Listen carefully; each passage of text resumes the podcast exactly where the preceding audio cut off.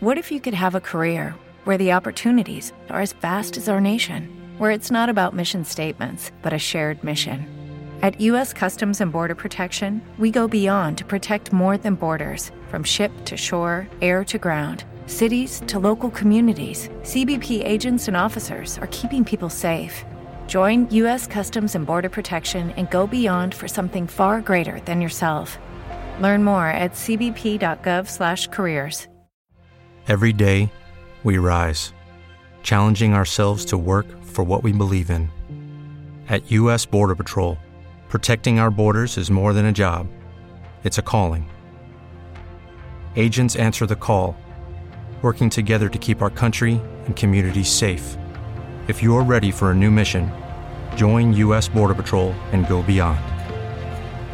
Learn more at cbp.gov/careers.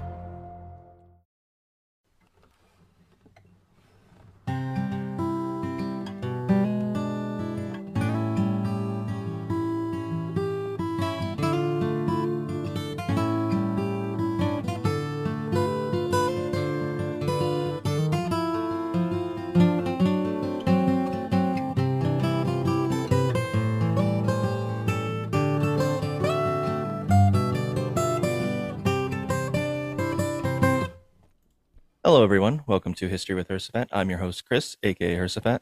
Today, we'll be continuing our discussion of the decade that was the 80s with the year 1987. The views shared on this podcast come from your everyday, ordinary people. My hope is that it'll give a unique perspective on history. Future podcasts will be doing the years 1988 and 1989, finishing out the decade of the 80s. And for those that listen to our podcast via Spotify, Apple, or Google, we also have a YouTube channel showcasing a number of top notch videos highlighting some borderline funny moments from our podcasts for your viewing pleasure. Don't forget to like, comment, and subscribe to the channel. Your support is greatly appreciated. Today with us, we have uh, Brad and Nick back again. Yay! Yo. Oh, hey, hey, hey, everybody. Hello, hello. Yep, they're all very happy to see you uh, or hear from you. Uh, good to have you guys back again. Uh, we'll jump right into it. Uh, uh, weird news of the week from the New York Post, as we are doing, as we do from time to time. Of course. Um, the title of the article is I sold my home for a facelift. Now I look fabulous, but live in a van. Wow. The first line of, Incredible. well thought out. Um, the yes. first line the, of the article is uh, Life in plastic is so fantastic that one cosmetic surgery patient was willing to live on the road for it. Uh, a 50 year old woman has revealed that she went under, underwent a facelift at the cost of her three bedroom house, selling the property in Arizona so that she could afford the $14,000 procedure, according to Southwest News Service. It's very American. Fourteen thousand dollars is all she got for her house. Um, I don't know. Three bedroom? Yeah, It mu- that must have been a shithole. I don't know if that's. Well, well, let me read on. We'll figure it Yeah, out. yeah. Uh, Sure, yeah. Kelly Beasley, a blogger who lives in Lake Tahoe, California, now travels in a van since selling her house, but has a fresh new face to show for it and wants to end the shame surrounding plastic surgery. Um, around 48, my face started dropping fast, Beasley explained. The changes were astounding. She claimed that getting other injectables like fillers, which she had been getting for the past 15 years, wasn't going to make a difference. So she sold her pad as a cushion to cough up the cash. The results are beyond what I expected, she said.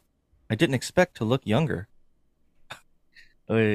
I'm loving my look and looking my most fabulous that I can. The 50 year old explained that when she came to the conclusion that she wanted to get the procedure, nearby plastic surgeon, surgeons quoted her work at 50000 to 60000 Then she saw a woman on TikTok uh, who had gotten the procedure done in Tijuana, Mexico for just $14,000 and great results. So Beasley joined a face group, Facebook group for EOC Plastics, an organization that helps others coordinate plastic surgeries in Mexico. She started looking at other women's experiences and decided to sign up to be put on a cancellation list.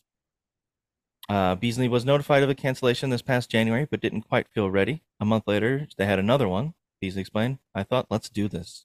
She continued, it was on February 14th. Happy Valentine's Day to me. Um, Beasley traveled to Tijuana on February 13th, just one day before she went under the knife, and endured a four hour long surgery, which involved taking fat from her thighs and putting it into her lips and her face. In the end, she went for an extended facelift, neck lift, lip lift, and fat transfer from her thighs. She spent six days recuperating in a hotel in Tijuana and then drove back home to the United States. Beasley compared the whole ordeal to being on a vacation. Uh, I woke up with the head wrapped in a giant crazy bandage. Uh, Beasley recalled. I started taking pictures immediately. Uh, the 50 year old claimed that she didn't feel any pain, instead, only experienced discomfort. So far, she is loving her new appearance, although she admitted that it does take some time to get used to the changing looks. About a after about a week and a half, I had a mere oh crap moment. She said, "Your brain is having a hard time adjusting to your face." But now she's a big fan and believes that the procedure took 20 years off of her appearance. She even said that she prefers her looks now than when she was 30 years old and is having fun putting on makeup again. Beasley wants to share her journey and hopes that others will stop the shame surrounding plastic surgery. If we do too much, we're vain or insecure, she said. If you don't do anything, wear makeup or do your hair, they say you've let yourself go. The plastic surgery patient described it all as exhausting. I'm going to do what I want to do, Beasley said. Why not live the most fabulous life? Part of that me part of that for me is having plastic surgery. Where is that? Um so that's it. That's the end of the article. Hmm. Where's Well- the talk about the van? Did you Oh, hear anything weird. about it? No, Not yeah, the van. No, well, no. I think I. um, I It's mean, her house and now travels in a van. Also, But the I- costs don't add up or anything. None of that. Right? I, I'm see, I'm wondering when the, when she was put in the hotel to recuperate in, in, in Mexico. Did they like hook her up to like fluids or something? I, uh, Just like kind of sat there with a bandage around her head. Probably just No. some painkillers, I would imagine. Uh, right. well, that's probably because all the massive amounts of painkillers they have you on. Good lord. I don't know. Good for her though. I'm glad she's Right. having a good time. I mean, there's pictures and stuff. I mean, we're gonna we're gonna post it in the in the description Right. video. But man, this uh, I don't know if this uh, I mean, it's just it, that's a hell of a life choice, right? 50 years old You know, right? It's yeah. I don't know what. Yeah, like like Brad said though. I mean, if if she's happy, I guess then that's that's what really matters. But also at the same time, it's just nothing I would do, right? sure, I Not mean, yet. Never. No. I, I well, plastic. Well, yeah, not yet. Yeah, there's, there's some time. Give it some time. Um, yeah, I just don't understand where the video or the uh, the the van comes from. Like living in a van. Where why Well, She's- home? But why doesn't she just get a new one? Why doesn't she get an apartment? Fuck, rent an apartment. Something. Why is she living in a van? What's the necessity? because for it seems like she had spent pretty much all she had on the plastic surgery in Tijuana. That it was make only four. It was only like fourteen thousand though. Right. Maybe she spent the rest of what she had on some shitty van and just drives that around. Yeah, or, Didn't or she really just want sa- to yeah, wants or to she elaborate just, on uh, that. Maybe she just saved the rest of the money, and she's just There you go. Yeah, maybe she didn't like the confines of a home, so she Sure. thought uh, maybe like a mobile Wanted to be a nomad, mobile but a really look good looking nomad. right. Yeah. She's probably doing it just for uh clout, you know. Clout. Sure. everything for the clout. Um, yeah, I just don't. Uh, uh, maybe the hotel in Tijuana was really expensive. Yeah, I don't think so. Money, money. Yeah, just really pricey. it's really pricey Tijuana. it's like 12 grand for set six, seven days. Right, absolutely. All right, guys, thank you, thank you. That will do it for weird news of the week. All right, all right. We will now move into uh, a little personal favorite of uh, ours, uh, the timelines, uh, timeline section of 1987. Up to Schultz. Five seconds left in the game. Do you believe in miracles? Yes! Unbelievable. Remember this face.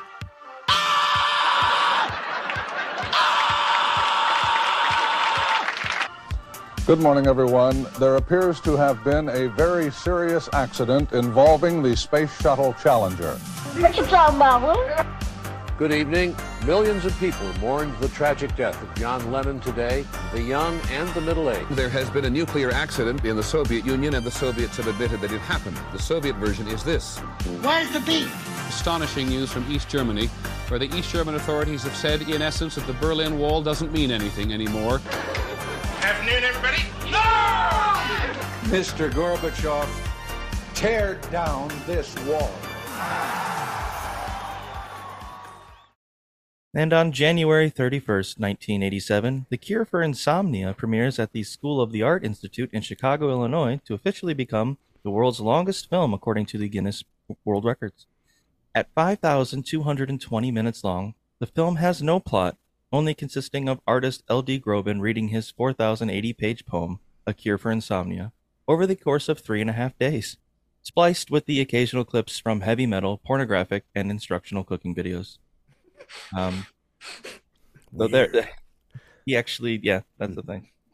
He- basically, that's the entire movie is just him reading from his poem, and in the middle of the poem, like you'll just randomly get these clips of heavy metal, like music videos, and then pornographic clips, Huh.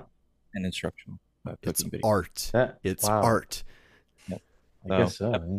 I, I suppose that is a cure for insomnia. There's no way you don't fall asleep to that. Um, all right. Uh, all right. February sixth, 1987, Sonny Bono announces his candidacy for mayor of Palm Springs, California. He would celebrate the occasion by going on a three week ski trip across the Alaskan wilderness, a trip he would repeat until his death in 1998 via skiing directly into a tree.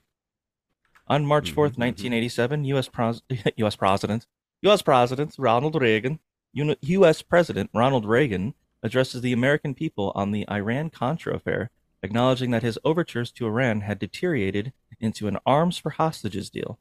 Reagan would reassure the American public that the Star Wars project, however, was still the top concern for his administration, claiming it would be operational before his term's end or his name wasn't Ronnie Fuck Around and Find Out Reagan. On April 19, 1987, The Simpsons cartoon first appears as a series of shorts on The Tracey Ullman Show. What otherwise would have been an innocuous event would be the birthplace of one of, if not the greatest TV show ever created of giant rabbit people with gambling debts. On May 11, 1987, Klaus Barbie goes on trial in Lyon for war crimes committed during World War II. Following the guilty verdict, Klaus's dolls were immediately pulled from store shelves across the United States. Today, they are only available via the black and Facebook markets. On June 19, 1987, Teddy Seymour is officially designated the first black man to sail around the world when he completes his solo sailing circumnavigation in Frederiksted, St. Croix of the United States Virgin Islands. Upon completing his journey, Teddy was confronted by the local police and placed in jail for failing to yield at a buoy and resist- resisting arrest. On July 31st, 1987, an F4 rated tornado devastates eastern Edmonton, Alberta. Hardest hit are an industrial park and a trailer park. 27 people are killed and hundreds injured, with hundreds more left homeless and jobless. The hundreds more ending up in pretty much the same spot they were before. Uh, on August 4th, 1987, the federal co- commun- yeah, the FCC rescinds the Fairness Doctrine, which had required radio and television stations to present alternative views on controversial issues. Upon hearing the news, a bloated, greasy, opiate-addicted Rush Limbaugh, with the help of Rupert Murdoch and Roger Ailes, would be released from his demonic torture sex dungeon to speak to the ignorant masses. That's actually a big deal. The FCC uh, rescinds the Fairness Doctrine, which allows, you know, news and radio, TV to just go crazy in one direction and not show alternative viewpoints. Oh yeah, right. Be extremely biased. Yeah. News and MSNBC and all the other mm-hmm. like this is what we are, and they don't even have to bother showing an alternative viewpoint anymore. So Yep. yeah. Like Hannity and Colmes tried, dude. Hannity and Colmes tried. Hannity, yep, they gave it their best. Call that show Fairness Doctrine. That's what they should do. Yeah, there it is. Right. All right. On September 17th, 1987, Pope John Paul II arrives in San Francisco for his first visit to the city, in which he embraces several AIDS sufferers, including an infected child, and proclaims abstinence from illicit sex and drugs are the two main ways to avoid infection. When confronted with the fact that the child he embraced engaged in neither illicit sex nor drugs, Pope, Pope John Paul responded with, Well, he's Catholic, so I'm certain he's been run through by a few priests by now. Hell, I probably placed those priests at his parish. Oh my god. God damn. Um, October 14th, 1987. yeah. October 14th, 1987, 18 month old Jessica McClure falls into a well in her aunt's backyard in Midland, Texas. It would be a story that would capture the nation's attention, including that of Ronnie Fuck Around and Find Out Reagan. Jessica would be rescued from her predicament two days later, only to come out as a little boy named Timmy O'Toole. Hmm. On November 22nd, 1987, unknown perpetrators hijacked the signal of WGN TV in Chicago for about 20 seconds and WTTW for about 90 seconds, displaying a strange man, a strange video of a man in a Max Headroom mask. To this day, the perpetrators have never been caught. Yeah. You can very watch it on YouTube. It's really cool. Yeah, it's really yeah. Really disturbing. Yeah, it's bizarre. Yeah. And is it yeah, some guy's getting like spanked or something? Some kind of weird sex thing was going on with that too and WTTW. No. Yeah. Absolutely. Uh, and on December 18th, 1987, the gaming franchise Final Fantasy makes its debut in Japan. The series would go on to sell millions of games and merchandise, along with racking up numerous awards for its phenomenal musical scores and innovative gameplay and groundbreaking RPG development. Seemingly, the only award the series has thus not received is a Razzie, although not for lack of trying, with the critical and commercially panned Final Fantasy The Spirits Within, released in 2001. And that will do it for our timeline It's of the 19 worst. Yeah, that, that Pope John Paul, Pope John Paul joke. I uh, I mean, because like that was his his speech. That's what he said. You know, that was the best way to get not get AIDS is to avoid illicit drugs and sex. And he's like, well, he just hugged a child that had AIDS. I don't know. I don't, he had nothing to do with that. So what's his Yeah. what's the plan for him? What's your Right. reasoning? And so I was just like, well, I guess if there's anything think illicit sex with the child, well, that's definitely Right. so that's Mhm. that's like a, that's a slow pitch right across the plate. Yeah. Uh, then I have to mention those priests to other parishes to do the same thing. Um, all right, so that will do it. Yeah, for the timeline. Thank you guys. Thank you. And without further ado, that one's for uh, Aaron because he loves that phrase. Without further ado, we will now move into our movie section of the podcast with movies of 1987. I am your father. Fuck you, asshole. Inconceivable. That's right, boys.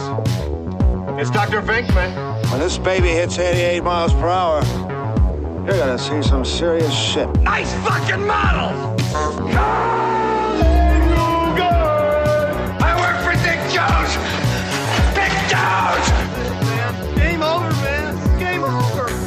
Yippee-ki-yay, motherfucker.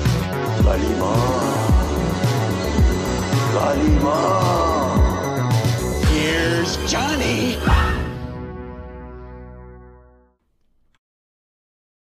Oh, I'm gonna cut all this out because I forgot to bring up entertainment. I've had 88. Okay. womp womp. Womp womp. All right. In the top 10 movies in terms of gross for the year 1987, number 10, classic fucking movie, classic movie, Predator. It is Ryan here, and I have a question for you. What do you do when you win? Like, are you a fist pumper?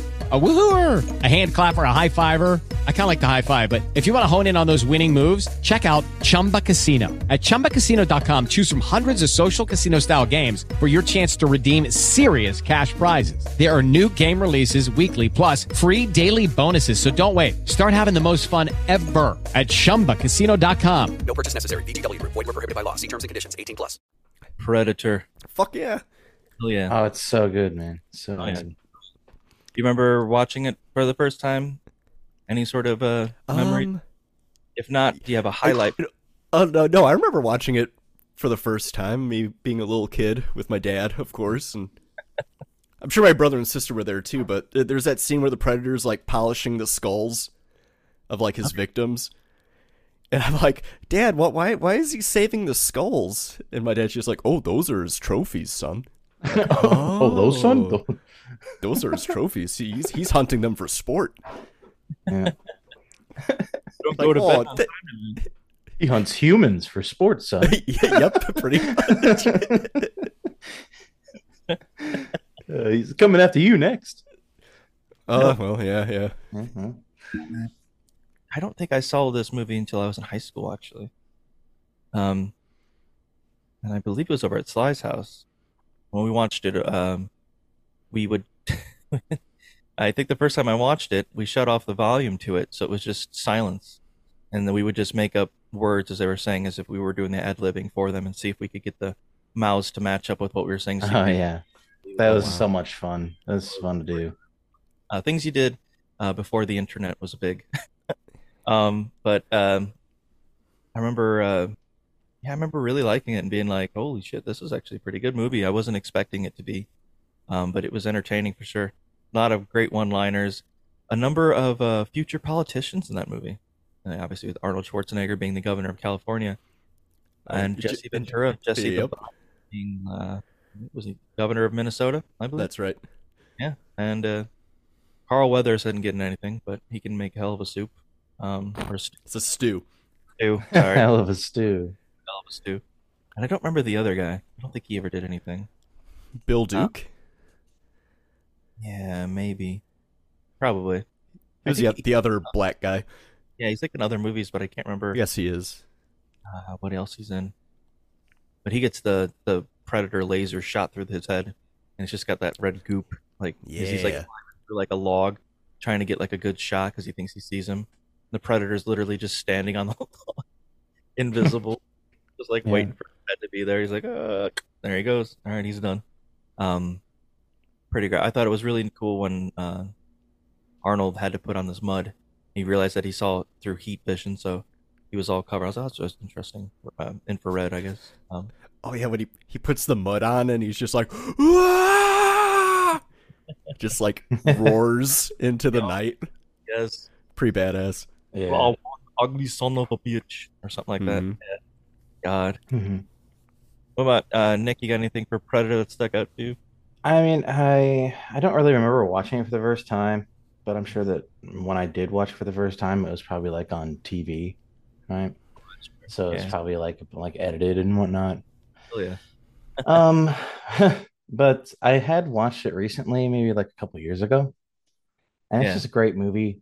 Um, Oh, it's just something about just that that whole trope that just had there's like this aesthetic, this feeling to watching the movie that uh it's it's like a war movie, but a horror movie and a action movie and a suspense movie. It's like it has all these different things all in one. And it's also very philosophical in a way to where, you know, you have this outside race that is, you know, you know, obviously not from this planet that is a threat, and it's just humans kind of dealing with that in that setting and being hunted by it, and then kind of adjusting and adapting to now they're hunting it, you know, by the end of the movie, Mhm. uh, which just ends up being, you know, I'm, I'm just going to spoil it, you know, just Arnold at the end. Uh, it's it's the famous, you know, get to the chopper. Well, there's someone else. Get to the chopper, you know. Mhm. Um, there's the famous, uh, you know, if it bleeds, uh, we can kill it, that sort of thing. Um, yeah, I just uh, it's such a great film. Honestly, it's it's another timeless film. I think it still holds up too. And It does, today, yeah. Special But effects. the the the invisibility definitely looks like a little strange, but I mean, it, it's it was good for its time for sure. But Absolutely. the the practical effects were the best thing about that movie, with the face of the predator like without its mask, and then he's like, "You ugly mother," you know all that. yeah. Um, but that was so good. Like when you were young, like that freaks you out big time, and I remember seeing stuff. Predator face for the first time and being like, I was not expecting that. That is, yes, he is one ugly mother. Holy shit. Well, um, that was uh, number 10 for 1987, the top 10. Uh, number 9 was uh, the movie the, the Witches of Eastwick, which is uh, Jack Nicholson and like uh, Meryl Streep, I believe. Or maybe not. I don't know. Uh, I watched Mhm. it once. I didn't really care for it. It wasn't for me. I'm sure it's uh, has a special place in somebody's heart somewhere, but not mine. so, and I'm pretty sure neither one of you have seen this movie. So never even heard of it. yeah, we move on. All right, number number eight. Um, I can't even recommend it. So there it is. Number eight was the movie Lethal Weapon. Lethal Hmm. Weapon. Uh, that one was uh that wasn't bad. As a classic, like the the saxophone in the background Mhm. Music. You know, it's always sunny does that really well. Uh, it was uh interesting because it wasn't eh, like a standard cop buddy buddy sort of deal. Like Mel Gibson's character is like suicidal at the beginning of the movie. He, like he basically spends the entire movie trying to kill himself in some fashion. Right. He realizes that at the end that he just doesn't want to do it. But like the first half of the movie, you're kind of worried he's just gonna blow his head off. Um, but yeah, it's uh it's not a bad movie. It's a him and Danny Glover work work really well together, play off each Mhm. other. Um, it was a good movie. I thought. Now are the next 900 or I don't know how many there are, but the next Right. well, any good? Uh, not as good. See, Diminishing returns.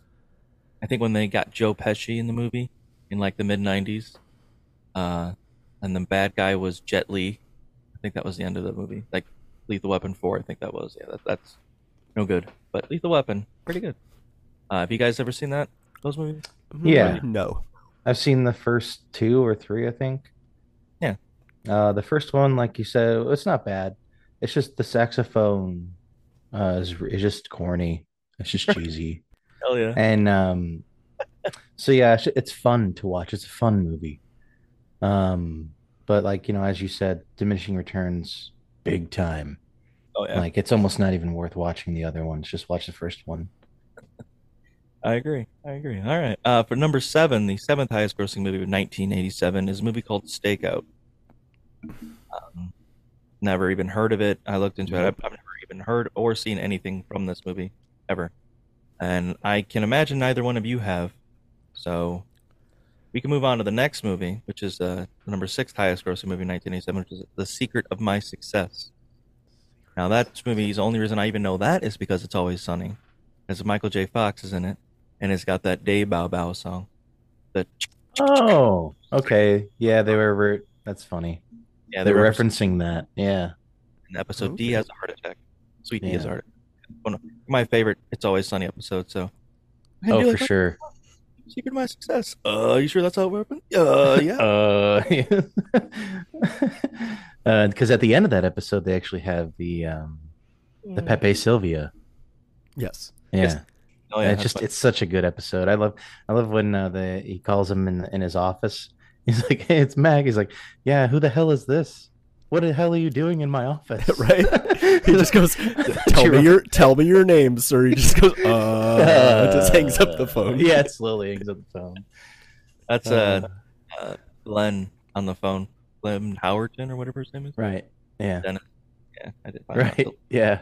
Um, yeah, the secret of my success. I'm pretty sure Michael J. Fox swindles his way into like in a company, uh, lies about his age and God knows what else, Mm. and then sleeps with some woman, and then manages to come up with a great idea to save the day at the end of the day, and he makes it big. It's it's basically it's an '80s movie. It's really it's corny. Um, I Of wouldn't course. necessarily watch it, but you know, if you like Michael J. Fox, go for it. Uh, all right, the uh, the fifth highest grossing movie of the year 1987. This is a, a good one. I really like this movie. Um, the movie The Untouchables. Have you guys seen The Untouchables? It's a Brian De Palma. Long time ago. Yeah. No, You ever- never saw it. It's a mobster gangster movie. You don't Yeah. like those. So I suppose why you wouldn't. Yeah, but The Untouchables is about Eliot Ness and Prohibition with Al Capone. Mhm. Uh, Robert De Niro playing Al Capone, doing a fantastic job. Uh, the music is strange uh, of that era, like the 20s. Yeah. It's got like a, I don't know, it's got an odd off feeling to it. Sean Connery's in it, which is really funny. He's a cop. He's like talking about um, if Capone stabs one of your men, you send him his to the morgue or something like that. He puts yours in the hospital, you put yours in the morgue. That's how you get Capone. That's the Chicago way. Like, all right, man, calm down. Jeez, relax, man. Can't just use diplomacy. No, not in Chicago. That's the way you get Capone. Uh, there was somebody who's like a, a, a low rent Rick Moranis. I remember that in the movie. He's like the accountant or something with the Mm. group. He, he he doesn't really. He's a short little guy with big with glasses. He doesn't seem like he's ever fired a gun in his life. But Mhm. they've got him coming along with the Untouchables, and Mhm. Kevin Costner does a good great job. And uh, like I said, Sean Connery is really good in it too. That's the movie where like that the the stroller is like going down like the Right. Yeah. And there's a movie, I think Naked Gun, that like makes fun of it, Oh yeah, where there's like a bunch of strollers going down. it's That's a great classic scene. Yeah, Um, it's a classic scene, yeah. there uh there's a bookkeeper who's basically going to be testifying against Al Capone about tax evasion and he's getting off the train and they know that he's going to be potentially you know, there's going to be a hit out on him Right. so Andy Garcia I believe his name is um who's a young young Andy Garcia in the movie he's a like this young hotshot kid with uh who joins the force as well and then there's this woman who like drops her baby like carriage because of all the noise and whatever, and the the, the carriage just slowly goes down the steps while Mhm. guns firing around it and bullets are going through, but the kid's okay at the end. You know, Right. Yeah, it's so suspenseful because you know there's a gunfight going on. it's really good. It's, it's Yeah. really one of the best scenes in the whole movie. Oh Um, yeah, for sure.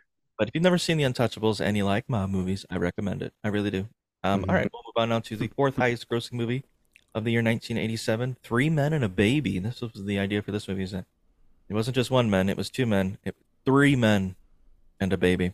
One of the things about this movie is for many, many, many years, many people, a lot of people apparently thought there was a ghost filmed in the background of one of the scenes, and it just ends up being a cardboard cutout of Ted, Mhm. uh, Ted Danza? Not Ted Danza. What's his name? I'm thinking of Tony Danza. What's his name? Becker. I don't Um, God, he's in Curb No idea. Oh, he plays Cheer. Um, he's the light lead of Cheers. Oh, it's gonna drive me nuts. Ted, Ted Danson? Ted Danson. That's it, not Danza. Okay. Ted Danson. Yes. and Zen. So Ted Danson is uh in it. I can't remember who else is in it, but Isn't Tom cardboard- Selleck in it? Tom Selleck, yeah. Yeah. Cardboard cutout of Ted Danson in the background. A lot of people thought it was a a ghost. Um, yeah. Number, uh, I, I, I mean, other than it being like just kind of like a, a funny comedy for the family.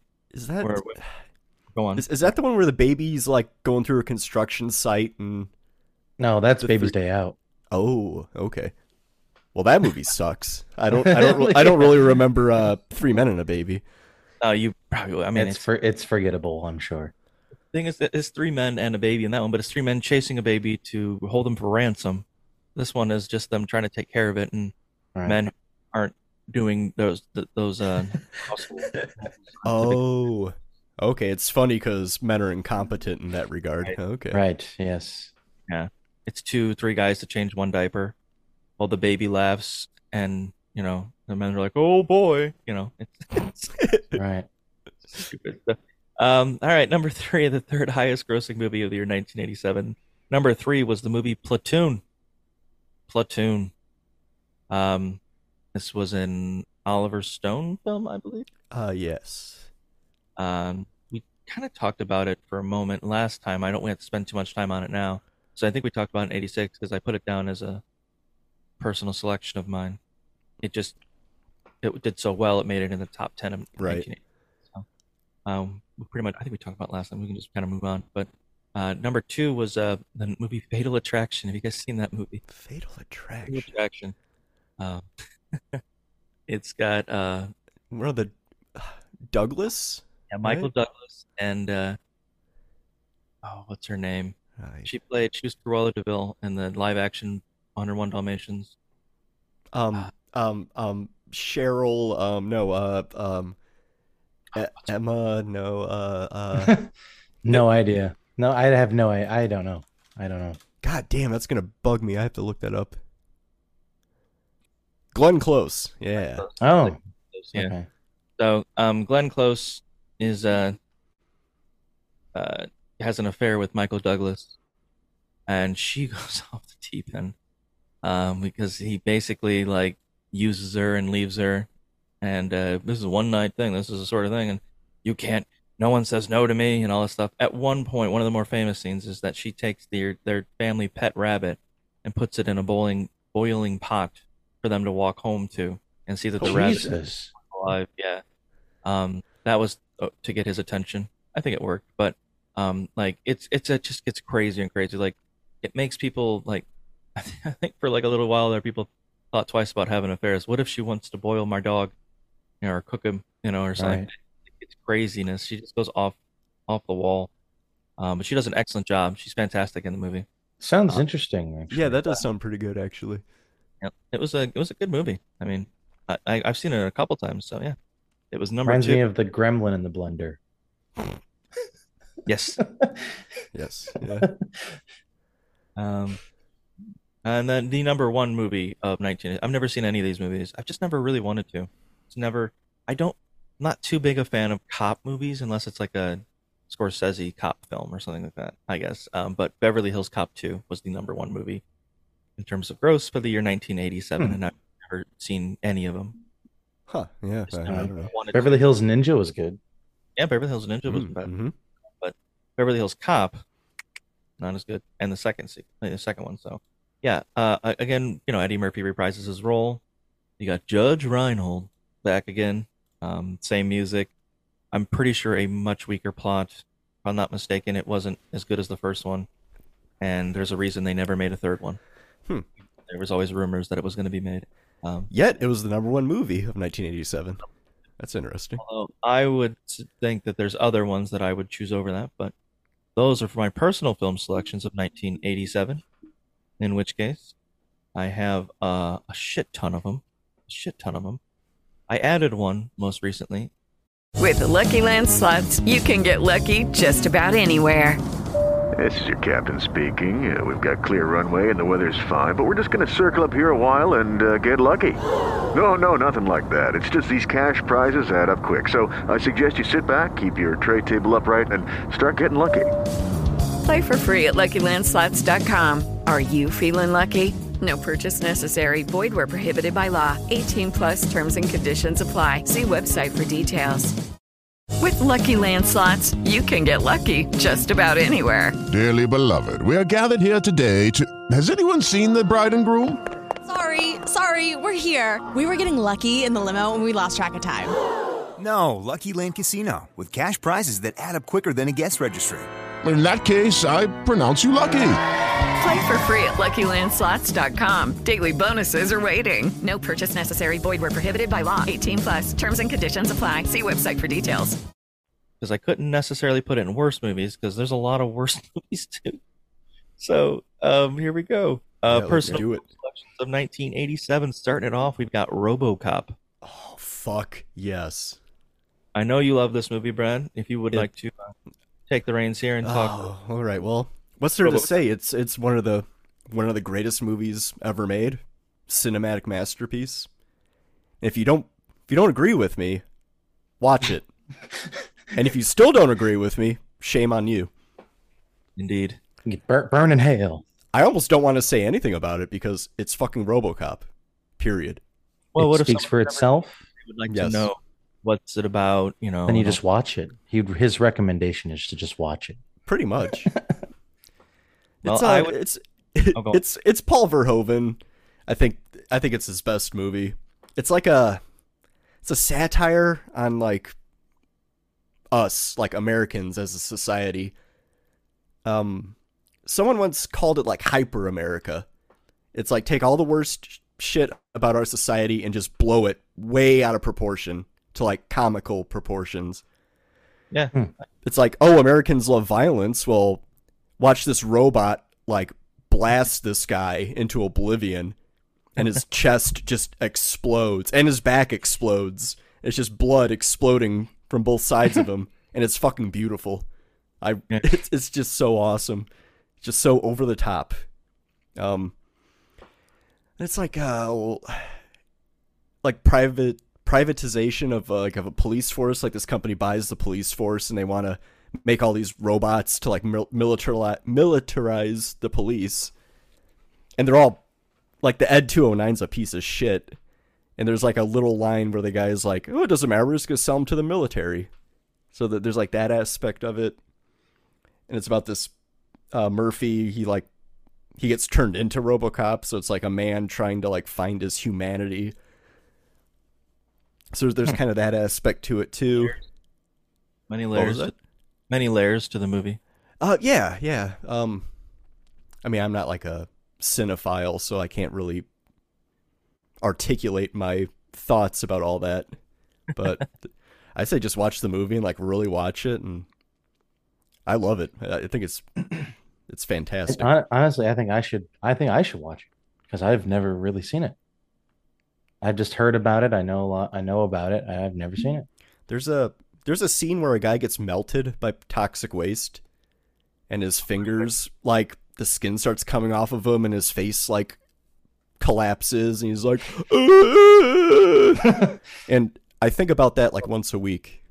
Oh my like it- god! it's burned in my brain. Like Right. it traumatized me at a very young age. I see. Same here.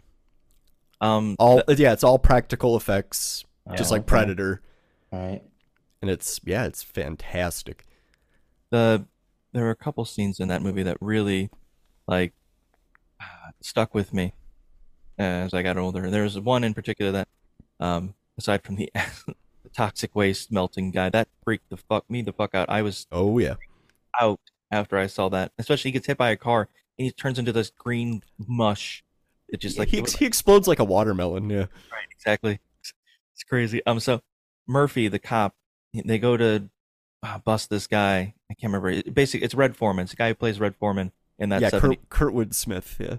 Kurtwood Smith is a his gang of guys. Uh, what is Flea's not part of him, but the guy that looks kind of like Flea, the bassist Flea, is the one who gets melted into. Yes. Yes. Um, but they're all there, and uh, Murphy and his partner, I can't remember her name, show up to take him down, and they catch Murphy, and uh, they uh, the scene in which they execute him is horrific to me. I watched that when I was Oh, a yeah. kid, and they just take him. They're like, all right, and they step on his arm, and they take a gun and they just blow off his arm.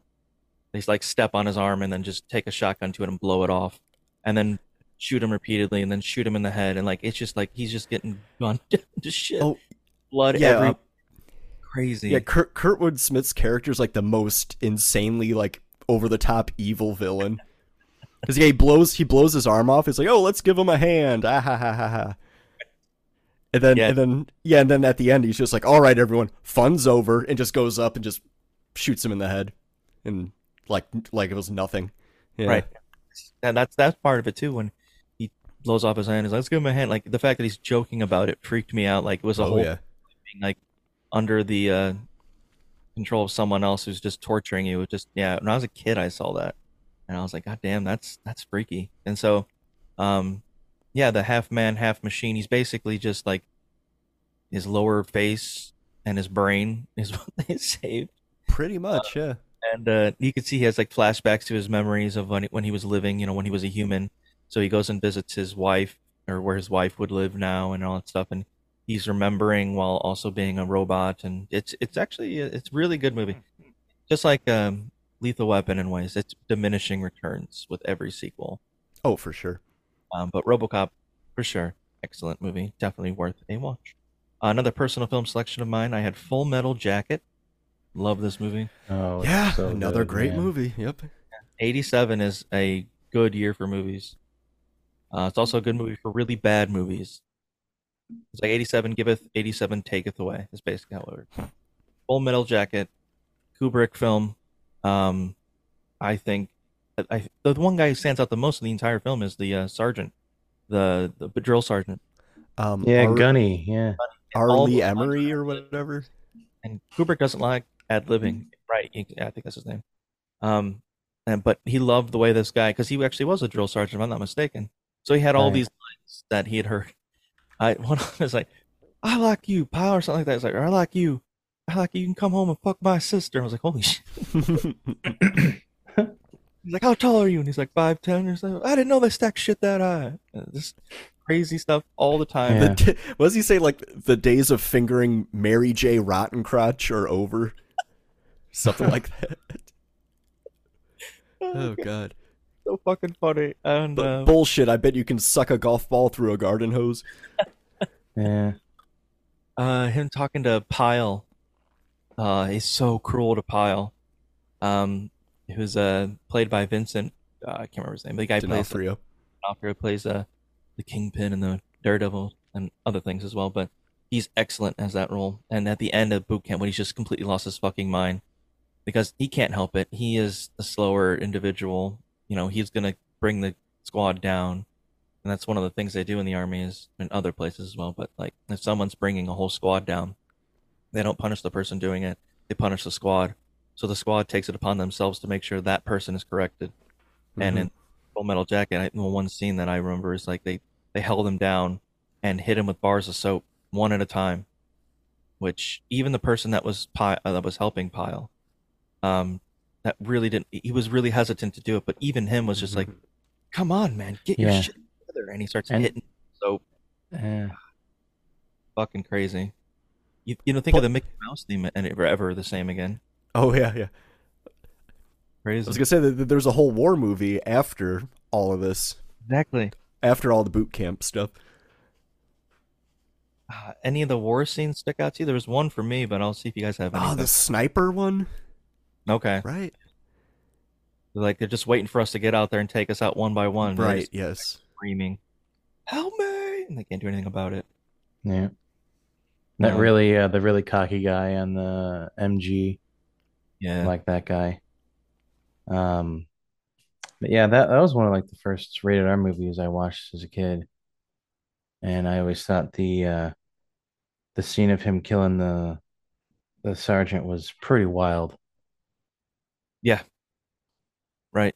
Absolutely. Like, yeah, just like, whoa, really? Like, I, it's so weird because, like, you know, watching that, one of the first rated R movies, it's like, um, it feels like the movie should end around there. It feels like this movie's been a long time. Like, like at that point, you feel like you've been watching a whole movie. Like, but there's a whole other, like you said, like a whole other. uh It's like two films in one. It's pretty great. Yeah, pretty much. Yeah. Yeah, it's, it's very true.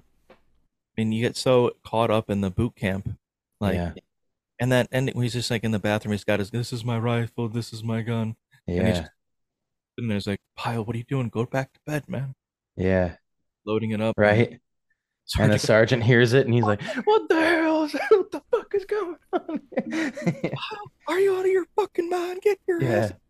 Staring death in the face and doesn't even realize it. Oh Yeah, god. right. Yeah. Because he didn't think any Pyle just shoots him. Crazy. But excellent movie. One of the best Mm-hmm. war, war films I think ever. So um Full Metal Jacket. Definitely worth a watch. This next movie is a uh, classic that a John Hughes classic that I didn't watch up until a couple years ago. And now I plan to watch it every Thanksgiving. The movie Planes, Trains, and Hmm. Automobiles. Have you ever seen that, Brad? Yeah, of course. I had not seen it until like years ago.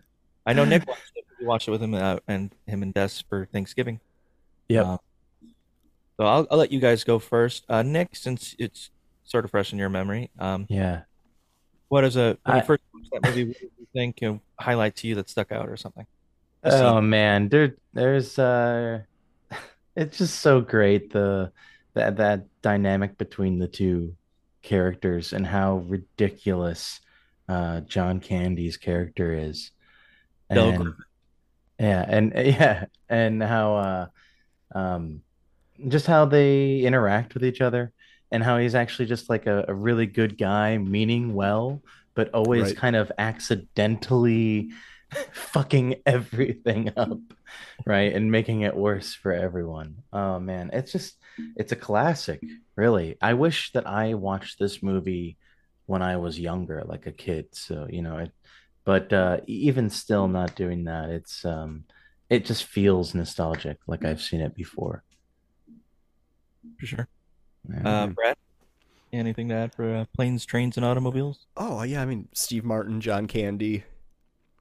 Steve Martin's like this uptight kind of asshole, and yeah, John Candy's the well-meaning buffoon, and it, it's uh, yeah, they're a great combination.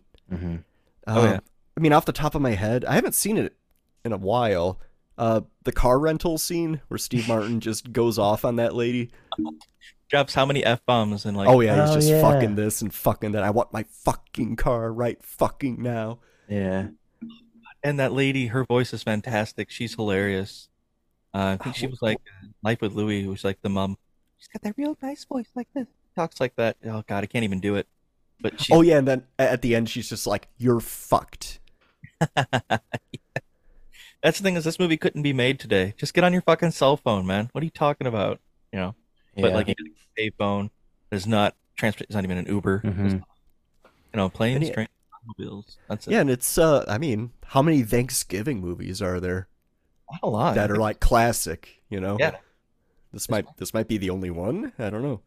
I think that's uh, true yeah I so I like I said I've seen that movie a couple years ago and then I watched it again last year last Thanksgiving but um really good one of the scenes that I mean just that stuck out to me the reason I watched the movie actually so I was watching a documentary about John Candy because I love John Candy uh, I just thought he was fantastic really funny guy really Oh, yeah, what wonderful Mhm. person. wonderful person um it's a shame I really wish he had gone to live longer because I would one of those celebrities that if I ever got a chance I'd would love love to have met John Candy um yeah but there's a scene where he's uh and I believe it's actually they had interviewed Steve Martin for this documentary about him. And Steve Martin said you could tell um it, it always seemed like John had like a little bit of a broken heart with him. Like there was something he was always trying to make sure he didn't let anyone down all the time. Like he did John Hughes films like throughout the 80s. It's basically what made him a big star. But he would even do like he did Home Alone for free. He worked for about 72 hours or whatever it was. Maybe it's 24 hours. No, it's 24. I'm sorry, 24 hours straight, no sleep. Ad libbed like every line in Home Alone, and then Mhm. went home. Um, but like John Candy, there's a scene that he does in Planes, Trains, and Automobiles when um, Steve Martin's going off on him. And he's like, "Here's the thing: have a point when you tell a story." These- little inane, uh, you know, observations that no one cares about. You're like, how can you stand it? Well, I've been with Del Griffith or something like that, you know, all this stuff. And after this long tirade of him just ripping him to shreds, Yeah. He comes back with I think is probably the greatest line in the movie where he's just like, um, like you want to, he's like, you want to attack me? Go ahead, go ahead if it makes you feel better. oh god, I wish I could like verbatim like just recite it, but he's just like, Sure.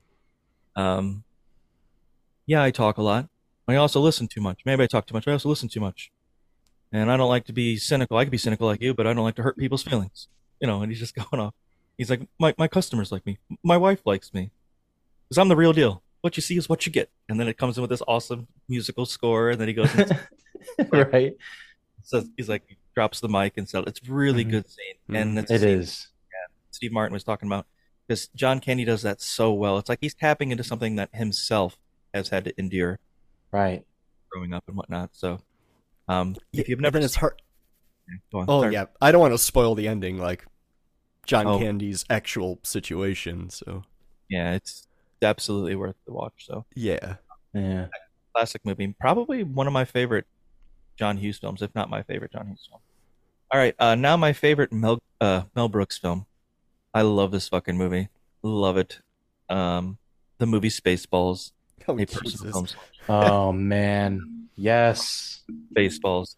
Um, I've got a whole shit ton of stuff I could talk about, an insane amount of stuff. So, but I will wait. Um, Nick, do you have any uh, highlights from Spaceballs? Highlights from Spaceballs. The whole movie. The whole movie. I know. The whole movie, except Oh. except uh of Dot Matrix. Uh Dot Matrix probably the worst character. Uh like why have that you could honestly take away Dot Matrix and all of the lines and the movie would would be better, I think, actually. Like it, would still be fine. Um I actually think it makes it worse. It's just annoying, just like a little I don't know. Um but who, who am I to say? I'm not. I you know, Spaceballs is, is legendary. Oh, yeah. Um, God, I can't. I, I can't even give you maybe okay the combing the desert, right? you know how or how, and he's like talking to the guy next to him. And he's talking to Colonel Sandurz next to him. You know, dark helmet with the megaphone. He's right next to him, but then he doesn't use the megaphone and he yells out to the guys in the field you guys find anything yet? Know, uh, it's it's just why wouldn't you know? Anyway, um, or the beeps, the sweeps, the creeps, um, you know, the stunt doubles. Oh right? Uh, all of the the merchandise, the the lunchbox, the the the doll, the flamethrower. Um, Okay, round two. Name something that's not boring. A laundry? Ooh, a book club. Computer solitaire, huh? Ah, sorry, we were looking for Chumba Casino. That's right. ChumbaCasino.com has over 100 casino style games. Join today and play for free for your chance to redeem some serious prizes. ChumbaCasino.com. No purchase necessary. Void where prohibited by law. 18 plus terms and conditions apply. See website for details. Lucky Land Casino asking people what's the weirdest place you've gotten lucky? Lucky? In line at the deli, I guess? Aha, in my dentist's office. More than once, actually. Do I have to say? Yes, you do. In the car before my kids' PTA meeting. Really? Yes. Excuse me, what's the weirdest place you've gotten lucky? I never win and tell. Well, there you have it. You can get lucky anywhere playing at LuckyLandSlots.com. Play for free right now. Are you feeling lucky? No purchase necessary. Void where prohibited by law. 18 plus. Terms and conditions apply. See website for details. Yeah, like you know, just like uh, raspberry. Who who would give me raspberry? Lone Star, uh, the coffee, Mister Coffee, Mister Radar. uh, man, um, or the happening now. This is happening now. You know, when will then be now? That's a Soon. Soon. that. Or yeah, yeah. Or like when there's an evacuation at the end and it's talking, there's this voice in the back, you know, like on the intercom talking about closing things down and what to do. There's like a three ring circus they're closing down in there. Uh, apparently, um, close down the three ring circus. Uh, but yeah, there's um, I like at the beginning when the ship, it's just this, it just goes on forever. It's like fucking eight minutes or something. It just for, and Oh yeah, the, yeah. The ship is super super long. Yeah. right, and the score that goes with it, um, and the and the look of the ship, you think that it's always going to end. That's the best part about that. You think, oh, okay, here's the end of the ship, and then it just goes. Yeah. Remember what the bumper says on the back? Uh, we stop for no one. I think we break for no one. we break for no Yeah. one. Yeah. Oh, the the bebeginning title crawl at the very end. It's like if you can read this, you don't need glasses. You don't need glasses. It's like far in the distance. Yeah. yeah. Uh, Such Brad? a great film. You got any Oh, highlight? aside from all the okay there's there's one little scene that always cracked me up it's like a nothing scene but they they capture uh oh the princess's like car ship and uh dark helmet's like uh the guard like walks in front of him and dark helmet says like no i will take care of this personally and the guard comes back up to him and he goes jawohl lord helmet like this german like nazi stormtrooper kind of thing right. and he just and he just does this slow turn to like look at him like what the fuck and that, that i don't know it cracks me Maybe it's just like the timing of it and just how slowly he looks over at him like what did you Mhm. just say Um, that, that's that, that's all i really got because the whole movie is yeah, just I mean, I, hilarious I can quote Ludicrous speed. ludicrous they've speed. got they've gone to plaid They've gone to plaid. Yeah. uh, Uh, yogurt instead of Yoda. You know, mm-hmm. even with Right. spring, um, the schwa merchandising merchandising. So, um, I hate yogurt. sprinkled. Um, the the reason that they made that joke about merchandising is that George Lucas. But this is for people who don't know, in case in case you guys don't know, um, as well. Uh, the reason that they have all those merchandising jokes is because George Lucas gave the okay to make a Star Wars parody, but he wasn't that Mel Brooks wasn't allowed to sell any toys for the movie, so he had to keep that. There was absolutely Oh. Right. He's So- able to do that as long as he doesn't make sell merchandise from it. Right. So in the movie, they're like merchandising. That's where we get all the money.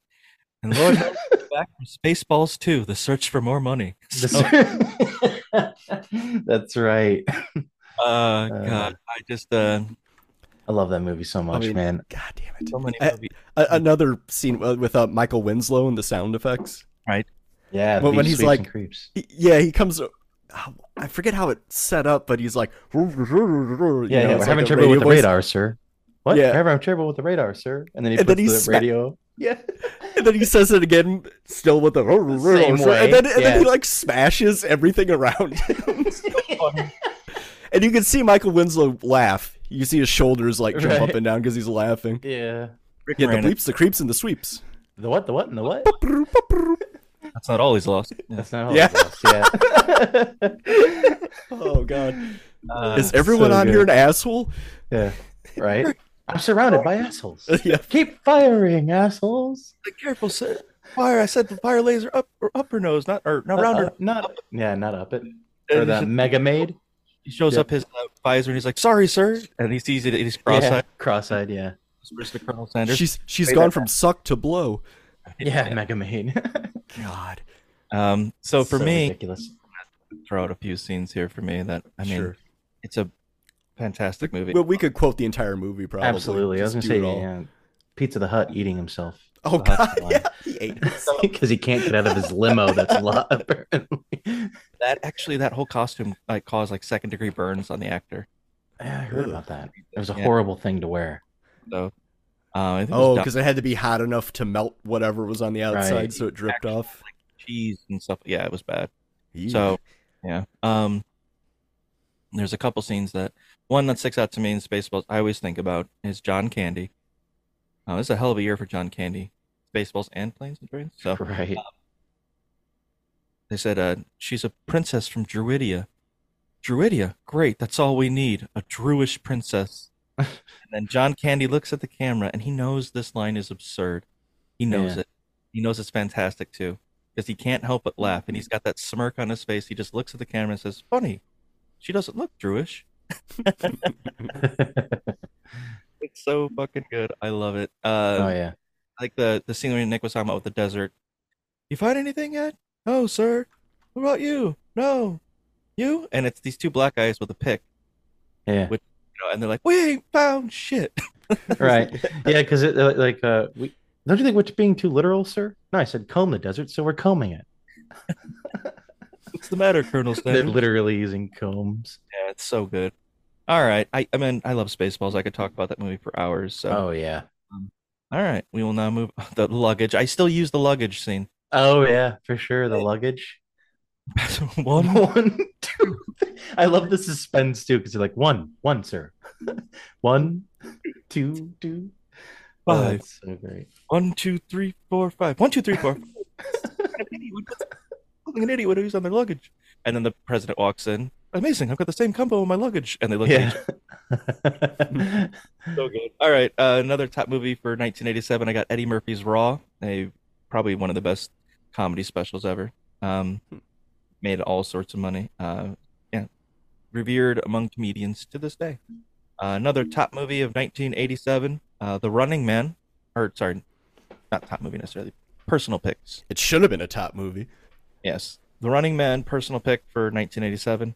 Uh, a lot of classic Schwarzenegger one-liners in this film. Well, of course.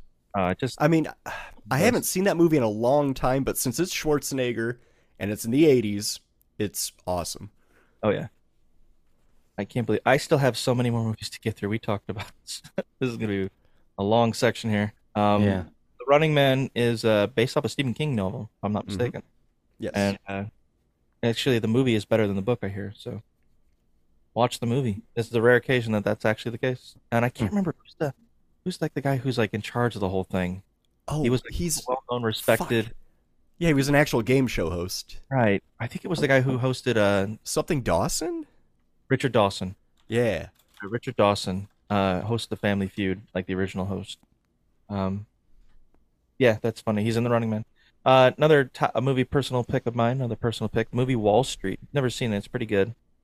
Um, I think it's also another Oliver Stone film. So man, he was just making movies all the time. Um, it does was it Charlie Sheen and uh, And Martin Sheen, right? Sheen? Yeah.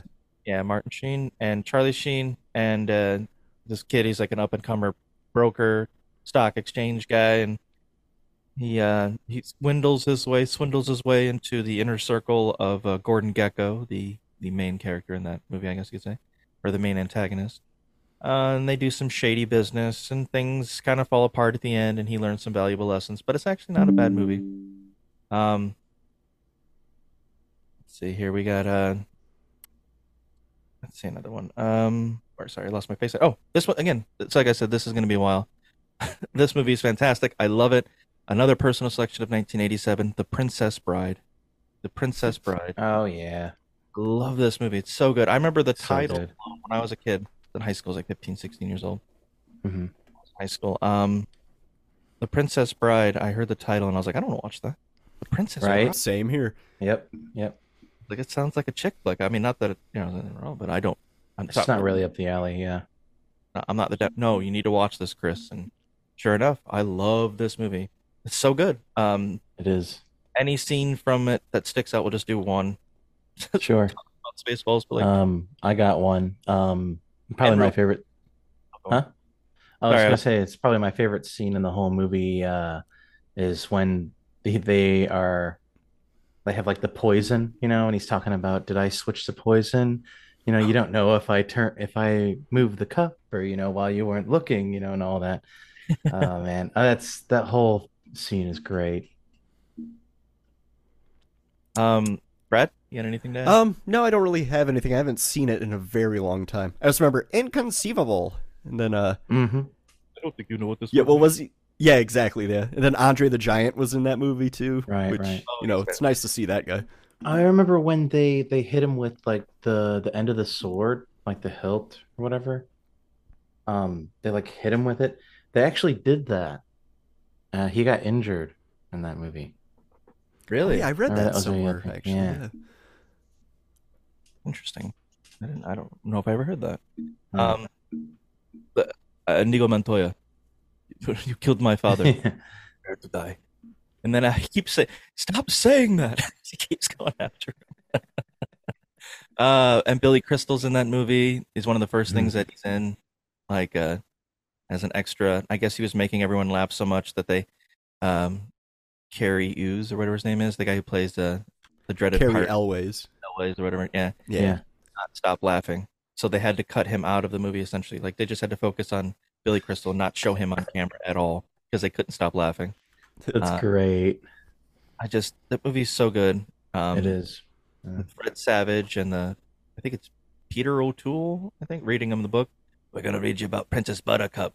What? The? Yeah, so all that stuff. He starts reading the story and, um, yeah, it's just a a timeless classic. I hope they never remake it. Just leave it alone. Yes. One of those things I worry about people remaking. I think I see them doing it and it's just gonna suck. For sure. Personal selection of mine. Uh, the movie Batteries Not Included. You guys ever see this movie? Yes. yeah. Yeah.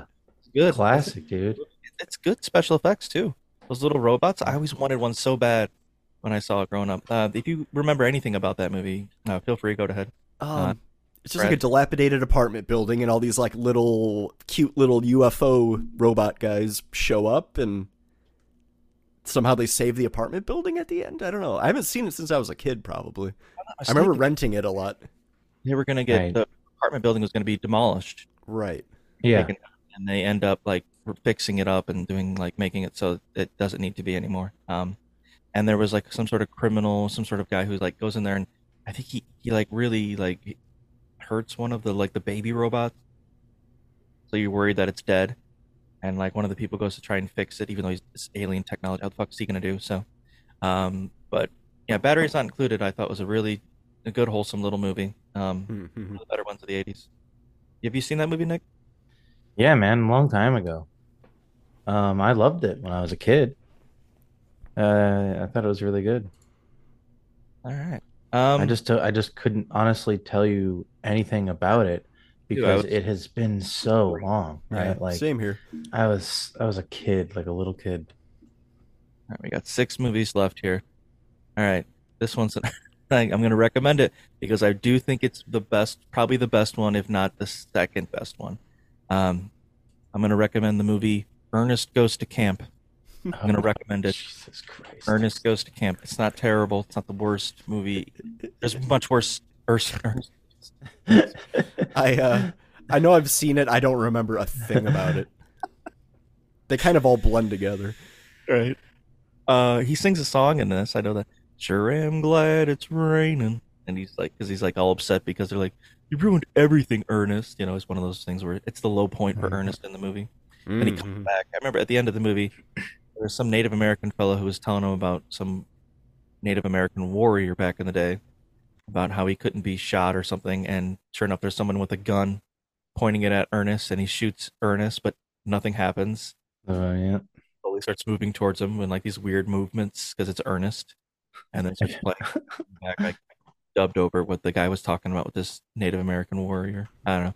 I Um, vaguely remember a like lawnmower just always going around, like erratically going everywhere in the background. Yes, constantly the whole time. Yeah, right. I remember um, there was the it become Bobby. Um, it, it- it's not Yeah. original. It's not the the funny looking guy from Ernest Goes to Jail, but it's the bigger fella. He's the same guy in like every movie. He just keeps playing like a different character or something, or maybe it's the same name. But uh, they were making this food and it looked awful. It was like this goop that they're giving to the children, and people are throwing up from it. I remember thinking like I never wanted to eat whatever the hell that was. It looked gross. Um, but Ernest Goes to Camp is a, another one of those little wholesome little movies. Um, not bad. Um, but you know, for the time, it was pretty good. It basically started off Ernest. is- It did so well that um, guaranteed him another movie in uh, next year, which is makes my worst movies of the year list. So look out for that. Oh, lovely. Uh, another uh, personal selection of mine, Raising Arizona, Coen Oh Brothers. yeah. Uh, Def- Nicolas Cage. Uh, highlight of that movie, Nick? Well, Have you I th- I'd say that the I, yeah, I love that movie actually. I'd say that the highlight of that movie is actually that Nicolas Cage. It's a movie that Nicolas Cage that I like. The I think the only one, and it has a lot to do with the Coen brothers and uh, star cast. For sure. Um, it's just really good, man. Have you seen it, Brad? Uh, yeah, once a long time ago. I don't really remember anything about it. It's a oh, John Nicolas Goodman. Cage and his wife like steal a kid, basically. yeah, Yep. yeah, because Um, they want one, basically. Yeah, Right, right.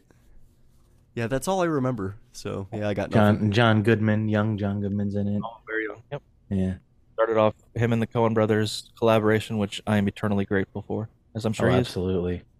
All right, Right. well then we'll move on to uh, another movie, Less Than Zero, another personal selection of mine, Less Than Zero, uh, based off the Mhm. Brian Easton Ellis, I think his name is Brian Easton Ellis, guy who did uh, American Psycho, also wrote the book for that. Um, but Less Than Zero stars Robert Downey Jr. Um, and some other people that I don't remember, but Robert Downey Jr. does really good in this role. I think he won, was nominated for an award if he didn't win one for this role.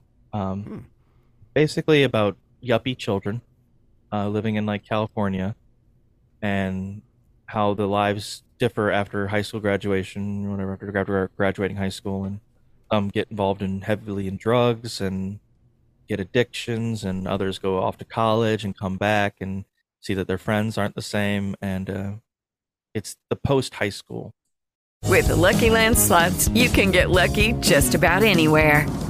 This is your captain speaking. Uh, we've got clear runway and the weather's fine, but we're just going to circle up here a while and uh, get lucky. No, no, nothing like that. It's just these cash prizes add up quick. So I suggest you sit back, keep your tray table upright, and start getting lucky. Play for free at LuckyLandSlots.com. Are you feeling lucky? No purchase necessary. Void where prohibited by law. 18 plus terms and conditions apply. See website for details. With Lucky Land Slots, you can get lucky just about anywhere. Dearly beloved, we are gathered here today to. Has anyone seen the bride and groom? Sorry, sorry, we're here. We were getting lucky in the limo and we lost track of time. No, Lucky Land Casino, with cash prizes that add up quicker than a guest registry. In that case, I pronounce you lucky. Play for free at LuckyLandSlots.com. Daily bonuses are waiting. No purchase necessary. Void where prohibited by law. 18 plus. Terms and conditions apply. See website for details.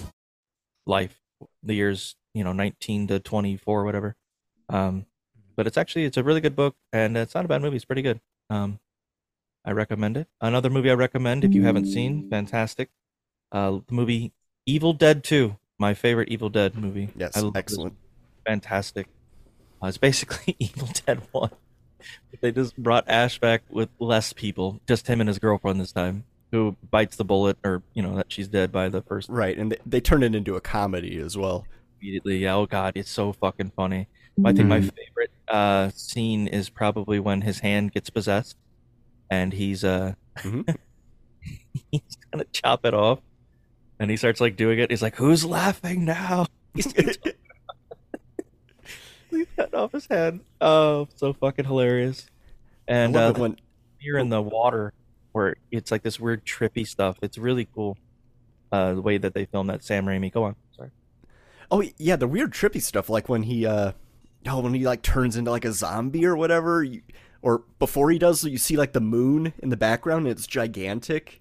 Yes. And it's like really weird.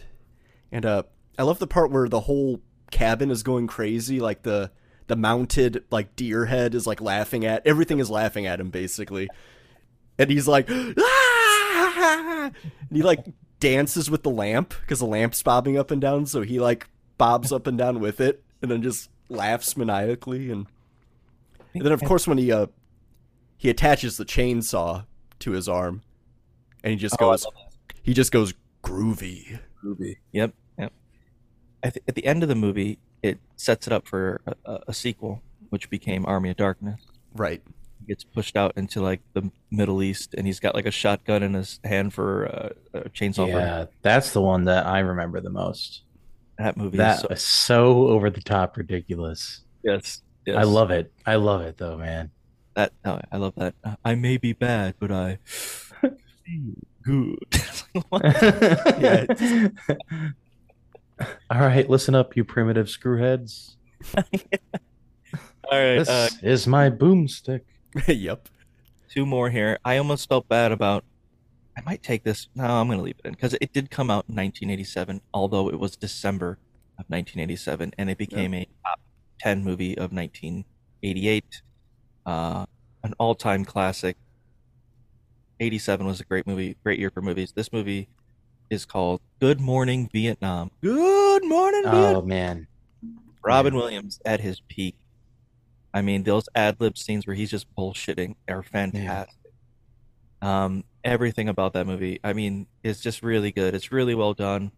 Uh, it gives you a different perspective on uh, the Vietnam War from people in Vietnam, um, and the horrors that they had to endure, as well as the horrors that the American soldiers had to endure, and everyone else, which is a horrible whole thing. Um, really, uh, just I mean, I can't really think of or pick out one scene in particular that's really funny to me. I like the fact how bad the guy's name is Bruno Kirby. The actor's name is Bruno Kirby. He plays in like City Slickers and whatnot, but he's like the comedian that's not funny. And he's like, I can do comedy. Cronauer thinks he can do. I can do comedy, and he gets. He's fucking terrible, terrible.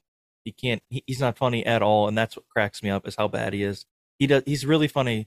He's so he's so good at it that you know being unfunny that you, you could tell he's actually a funny person. So, um, yeah, I just uh, I can't really pinpoint one scene in particular that stuck out to me, but like it's just a, a really good movie overall. Uh, do you guys remember Good Morning Vietnam? Anything that stuck out Uh, to you? No, because I've never seen it. Never seen Good Morning Vietnam? Wow, No. you need to watch that. Absolutely. I can't. I can't watch all the movies. I, Well- I'm watching RoboCop all the time. Repeat. It's, it's one of those movies that I haven't seen since I was really young, and that I haven't revisited. That I need to revisit. Absolutely, absolutely. Uh, oh, and uh, I I loved it though. It was good. Forest Whitaker's in it. He's like Oh, uh, nice. really uh, like immediately meets Cronauer and Robin Williams is is like he's just cooler than everyone else in the film. Like everyone else is all kind of you know mm-hmm. worried about their position, their jobs, and all that, and he just walks in casual, cool, and calm, collected sort of deal. Just gets on the mic and good morning Vietnam. He starts talking about all the stuff that happened. Like one of the things that they did to keep morale up for the soldiers in Vietnam is they would cut out what actually happened in Vietnam. So when they would do the over the news report, you know, they would talk about, you know, 20 soldiers were killed yesterday in an attack on blah blah blah. Um, they were intercepted at this point or ambushed. They'd cut that out. Instead, they would only give you good news. And Cronauer was just kind of like, why aren't we talking about this? We need to tell them what's going on. They don't need to know that. And so he gets pissed off and decides to just do it anyway, and then gets taken off the air. Oh right. Um, and it's just a bunch of that going back and forth, and Hmm. uh, it's it's really good, really good. Um, I, I highly recommend it. All right, and now okay, I've been waiting since we started doing the podcast, since its inception, and I thought about talking about movies, and I realized all the movies that I would get to talk about, and Mhm. I I was waiting and waiting for Oh, this. yes. Is this is this know the it. one? This is This the one. is it. Okay. Yep. I hope I've seen it. I don't. I don't know what we're going towards here. I've chosen it to put it in personal film selections of 1987 because although it's not good, I know it's not good. It deserves the worst. Terrible. It could be the worst, but the thing is, there's actually a movie that's worse, and it's worse because it's also not funny and it's just bad. You I know, see. Yeah, sure. at least this movie is fucking hilarious, and how bad it is. Um, that I'm on the edge of my seat here. That movie is called Miami Connection. Miami Connection. Oh yeah. Okay. phenomenally funny and awful movie. Uniquely terrible in Troll 2 uh, arena or The Room, honestly. Right up Oh there. yeah.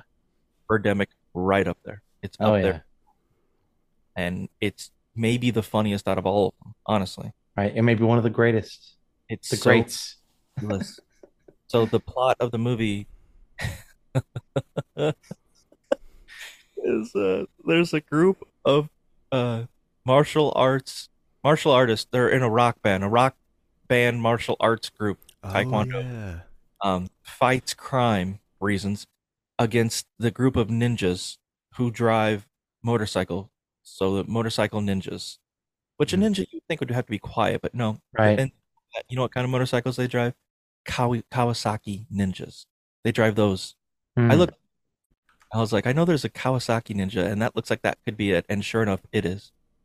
So the ninjas are driving ninjas, loud ass ninjas. Um, it's really strange.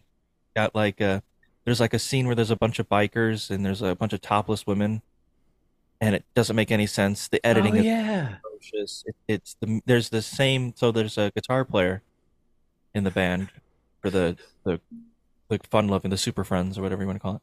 Um, and uh, the guitar player wrote a bunch of songs, actual songs that they use in the movie repeatedly, but they use them, and they sing it like there's the entire song they'll sing. You'll they'll, the entire scene is the song itself, them just performing it, and the songs are corny, um, but they're they're also kind of catchy and earwormy, and um, I recommend giving it a listen. You can listen to it on I'm guessing Spotify. I know you can listen to it on YouTube Music, but um, Miami I remember, yeah, I remember in that uh, bar, in that scene what you're talking about, like the motorcycles and stuff.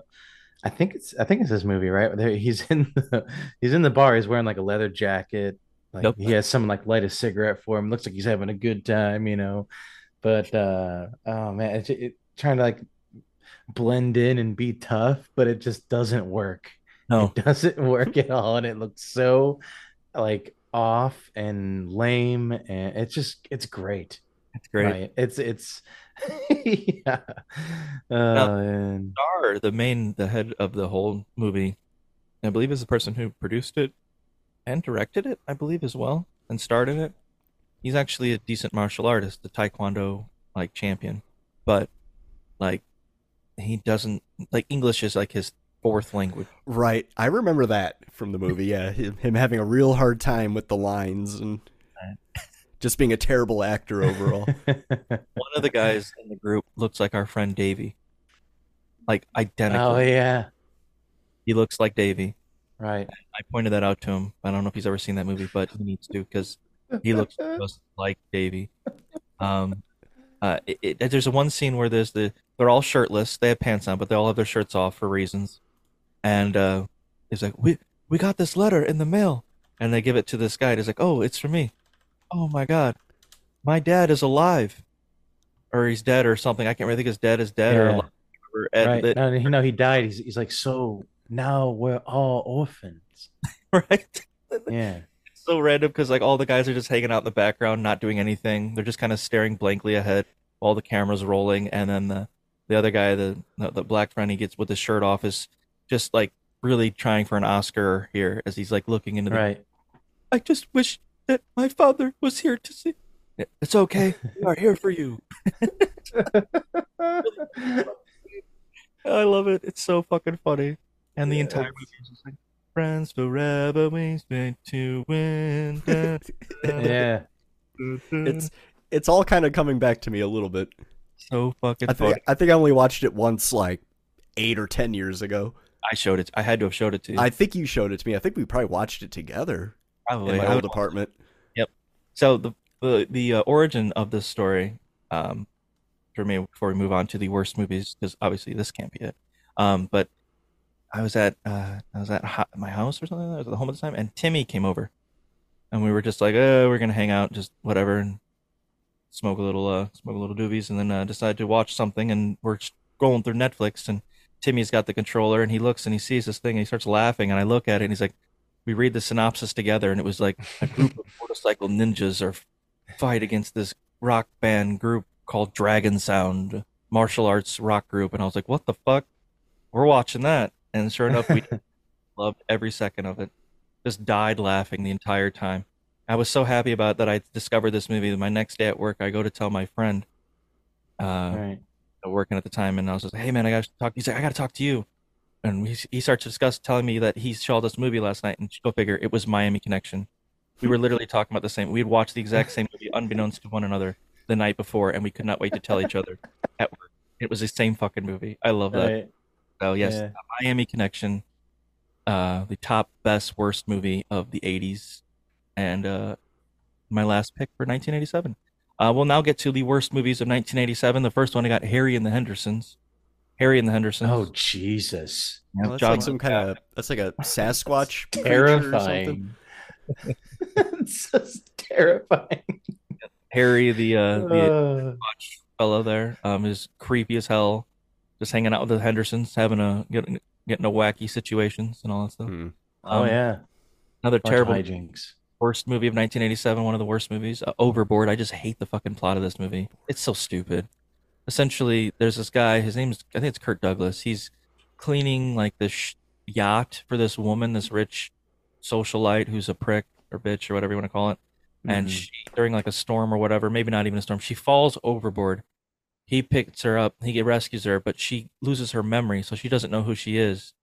So then he pretends that she's his wife, and they he takes advantage of her, and uh, that's Jesus. yep overboard. It's a comedy. It's a comedy. That's a comedy. Yeah, and so like, I read, I'm like, what the fuck is this fucking. I mean, when you think about it, it is pretty hilarious situation. right, absolutely, Right. absolutely, pretty hilarious. Uh, oh, okay, here we the, the these next four movies are uniquely terrible. Like they're bad, but they're funny sometimes. But the last one is not neither. Um, but the the four remaining worst movies of 1987: Masters of the Universe with Dolph Lundgren, the He-Man movie. Uh, if you've never seen this, I can't say I fully recommend it, but I can't say I don't recommend it at the same time. See if you like it. Masters of the Universe, Dolph Lundgren, Courteney Cox. Um, yeah, that's a that's a Cannon film, and they were notorious in the '80s for being super cheap and bad. and it is. It is both super cheap and bad. Mm-hmm. Um, never, never I've, seen ne- it. I've never seen it, but I know a girl whose dog was named after the dog in that movie or the cr- creature in that movie, like G- Gwildor or something like that. Oh, I remember. I know the creature, but I don't remember the name. But yeah, um, Th- That's all I know about that movie. cosmic key they need to traverse time or something. I don't know. Um, but it's it's obviously it's a movie based off the cartoon. Uh, Dolph Lundgren coming off Rocky Four and all the hype for that, thinking he's going to be doing these big movies. He's got like the number one toy selling cartoon in the entire United States. He's thinking it's going to be great, and it's a complete shit show. It's a terrible Mhm. fucking movie from beginning to end. It's terrible. I know people that love that movie. I know a friend of mine. The first time I ever saw it was uh, I went to college, and the uh, they had some like week long party, and after one of the nights, and I was there. I woke up, and the next morning we we got breakfast and watched Masters of the Universe at the apartment, and I was like, "This is a terrible fucking movie." All right, all right. So, so G- Gwildor it was the little dwarf guy, Yeah. Gwildor. Okay. Not which the dog looked nothing like that. So I don't know. I don't know what the hell she was thinking, but okay. Um, another top terrible or another worst movie of 1987. We've got the movie Over the Top, Over the Top with Sylvester Stallone, where he goes to arm wrestling competitions and wrestles people arms wise, and that's the whole movie. Fucking stupid. It's an arm wrestling competition. Oh my That's- god, that's an that's another Cannon movie. Yep, over the top, fucking terrible. Um, now, now this next one I'm I'm gonna talk about for a minute here, only because of the most recent video we've put out. Excuse me, Jaws 3D, uh, which is doing quite well, I should say. If you haven't seen it, go check it out. Um, not too bad. It's only four minutes and forty seconds, so you know, it's not too long. So if you don't like it, just bear with me. Um, but anyway, this next movie, if you haven't already guessed, one of the worst movies of 1987 in a very strong field. Uh, but that movie is Jaws 4: The Revenge. Now, we Hmm. kind of about this movie for a minute uh, back in 83. 83. Yeah. Yeah. 83. But um, just to reemphasize this, I guess the I looked into it because I've been getting videos about Jaws and whatnot on my YouTube. Yeah. And the the book for this movie, uh, ba- basically the shark is possessed by a voodoo uh person, person who, who, who You gotta specializes be, okay, great. Yeah, of course. Voodoo. Vo- voodoo, the Voodoo? You Um, do? but yeah, the but the voodoo magic on the shark because Hmm. Michael Brody um, did something to this person's family, and uh, whether inadvertently or not, I don't remember. But I don't remember being like that big of a deal. But the person took offense to it and decided to uh, use this shark as a way to get back at the Brody family. and so that's why the shark decides to follow them to the Bahamas. In the book, that's the reason. In the movie, none of that is explained or anything of the sort. the shark just shows up. It's like how many times we have to kill this fucking thing, and is it the same shark? The revenge? Are the are there multiple sharks all getting together? Is there a family? I remember as a kid, Lucky Land Casino asking people what's the weirdest place you've gotten lucky? Lucky? In line at the deli, I guess? Aha, in my dentist's office. More than once, actually. Do I have to say? Yes, you do. In the car before my kids' PTA meeting. Really? Yes. Excuse me, what's the weirdest place you've gotten lucky? I never win and tell. Well, there you have it. You can get lucky anywhere playing at LuckyLandSlots.com. Play for free right now. Are you feeling lucky? No purchase necessary. Void where prohibited by law. 18 plus. Terms and conditions apply. See website for details. Hello, it is Ryan, and I was on a flight the other day playing one of my favorite social spin slot games on chumbacasino.com. I looked over the person sitting next to me, and you know what they were doing? They were also playing Chumba Casino. Coincidence? I think not. Everybody's loving having fun with it. Chumba Casino is home to hundreds of casino style games that you can play for free anytime, anywhere, even at 30,000 feet. So sign up now at chumbacasino.com to claim your free welcome bonus. That's chumbacasino.com and live the Chumba life. No purchase necessary. Group. Void prohibited by law. See terms and conditions. 18 plus. we would make the own. Like John might remember this, but like Jaws four, hmm. the, that was the dad. Jaws two was a kid. Jaws three was the mother because they talk about the mother. Now Jaws four is like the the other son or the daughter or whatever it is. You know that that's the last one. It's this family of sharks that they're all getting killed off one at a time. You know, so it's the revenge. That's the way we thought about it in uh-huh. our head. That's Sure, why sure. they would. Why wouldn't they hold a grudge? But like a fish holding a grudge is so ridiculous, and traveling to warm water is ridiculous. The whole movie is stupid. It doesn't make any sense, and maybe the dumbest thing about the entire thing is the growler. it's the where they shock the shark and it's like and it jumps out Yeah. of the it just hangs there. It's like fucking Michael Caine in the background. I gotta hit it. I gotta hit it. This guy I taught it. Ellen, look out! And he hits the shark and it's stupid. Then the shark blows up. It- there's like the a shark always blows up. I know they have to have the It shark literally blows up all the time. How else are you gonna kill it? Yeah, it's got to blow up. Yeah. even though there's nothing you know explosive in it but you know blow it up in the in the i can't remember which there was a couple different ending versions they had one of them did not test well so they changed it so there's like a couple different endings to jaws for the revenge there's even a made for tv ending to jaws the revenge um but jaws 4 at least um so i know one of them the shark blows up one of them is the one that is normally seen and then one of them sh- shows uh uh, their friend Jake dying, and then one of them shows Jake living because the family did not, or the, the fans, the people fans, the people that were watching it did not like that ending. This guy Jake falling into the mouth of a shark, clearly getting eaten, but somehow making it out at the end. I was like, what the fuck? I remember watching that movie because we recorded it off TV on VHS, and the end on TV never showed Jake living. So for years, years, like 20 years, I thought Jake died, as you would think. And then I watched the actual movie uncut for TV, and he's there at the end. He's just got like a leg brace on, even though his ass was in those shark teeth. It didn't make any sense. Um, the whole fucking movie is stupid. Um, not good. Uh, Yeah, I- I don't that's if that's guys to add- that that was exhausting to listen to. yeah, yeah. It's an exhausting movie to watch. um, Imagine watching the fucking film. Right. How exhausting that is. Yeah, it's bad. It's really bad. Yeesh. Okay. Uh, Michael Caine couldn't get his like one and only Oscar win because he was off filming this movie. He said- Jesus. He said, "I've not seen it. I've never watched it, but I suppose I can guarantee you." Or he says, "I- "I'm pretty sure it's it's not good at all. I'm pretty sure it's really Right. bad." Um, but what is really nice, what was really good, is the house that it bought me. That that house is really nice. It looks really good. hey, good for him. And Right. they're- His priorities are where they need to be. And the last Absolutely. worst movie, maybe one of the worst movies of all time. Thing is, I've never even watched this movie. I've never really wanted to watch it because just what I've seen is so stupid that it doesn't even look funny.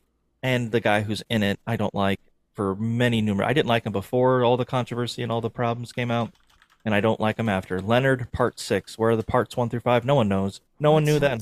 Leonard The Part. It's Bill Cosby, and it's Oh, Bill fucking Cosby. Uh, starring Bill Cosby. It's one of the worst movies ever made. Uh, even Bill Cosby said it was a pile of shit, and he could not drug himself hard enough to forget that movie, even though he tried. So, Leonard Part Six. Leonard, Part- you think it's better? Than, like Ghost Dad is better than? I they're all equal. You know, little column A, column B, shit in, shit out. It's all the same. Leonard Part Six, the worst movie of 1987. All right. Is, is is that it for worst movies? Yeah, got a seven percent on Rotten Tomatoes. That movie. Is there another one that you can think of? Yeah. Another Cannon movie. Superman 4, The Quest for Peace. All right. Yeah, I saw that. Jesus. I didn't bother. I, I watched it probably not eh, a little while ago. Yeah, it's got a 10% on Rotten Tomatoes. Another super cheap Cannon movie. Like, oh my God. At least they got uh, Gene Hackman back for Lex Luthor.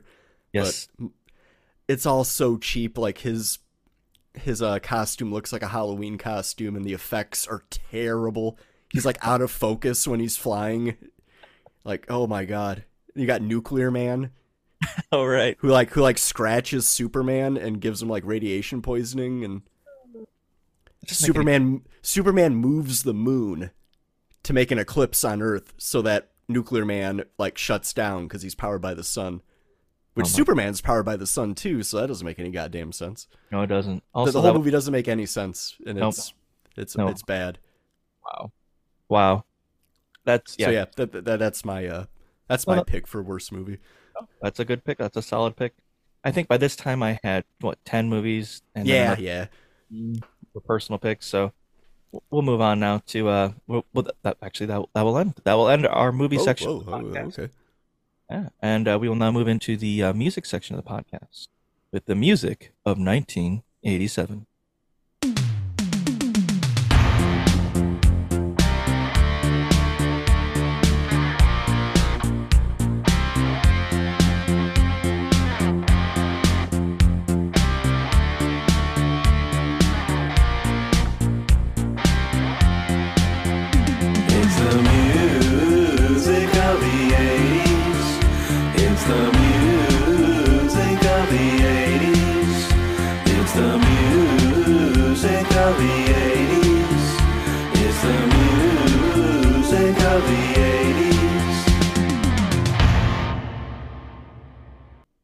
And for albums that went number one in 1987, we have Bon Jovi's "Slippery When Wet." Hell Oh, yeah! that again.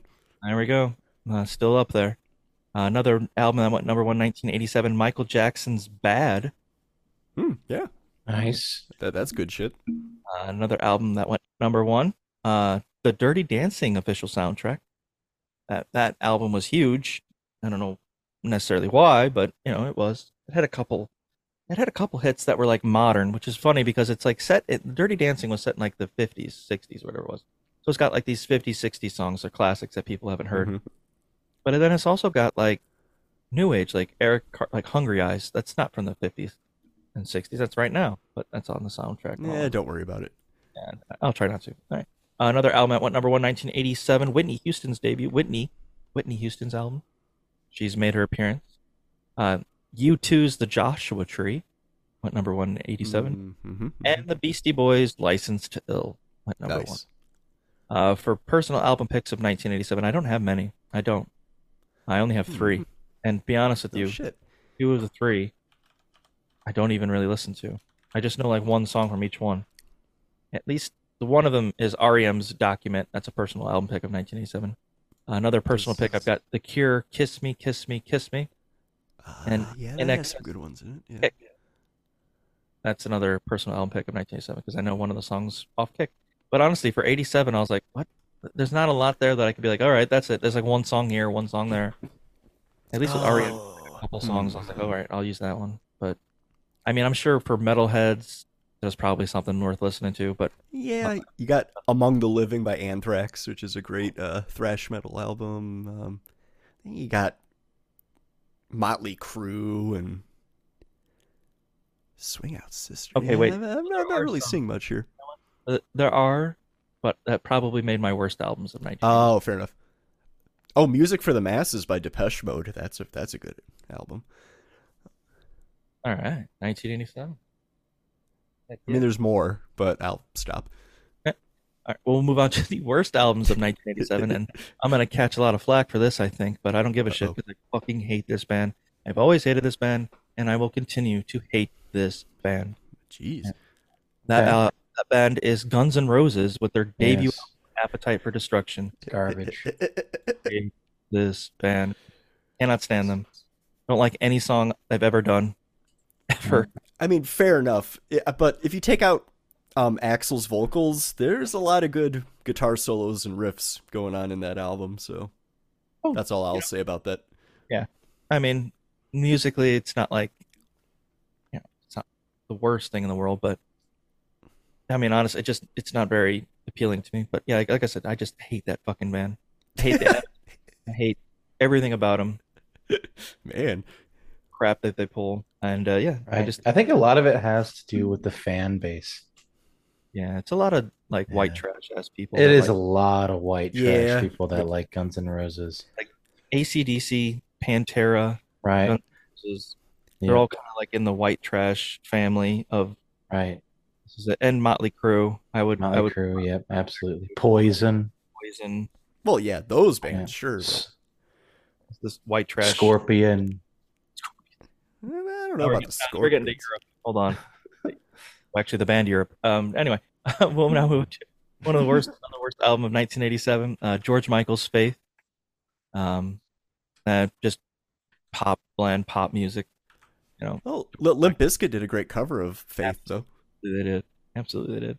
Uh, we got Tiffany. The the this. I'm not even kidding. She started off in the mall.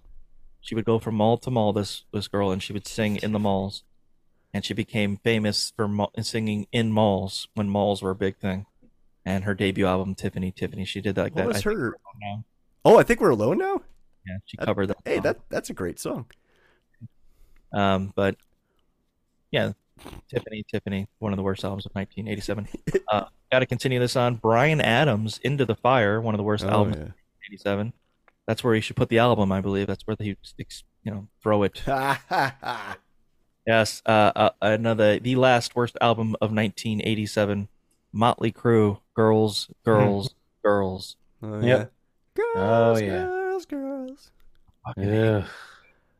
Yeah. I just all I just picture somebody with a you know sleeveless t-shirt says Motley Crue on it. They got like a Mhm. bandana. They're drinking a beer out of a koozie, like a camo koozie. and a, and a mullet.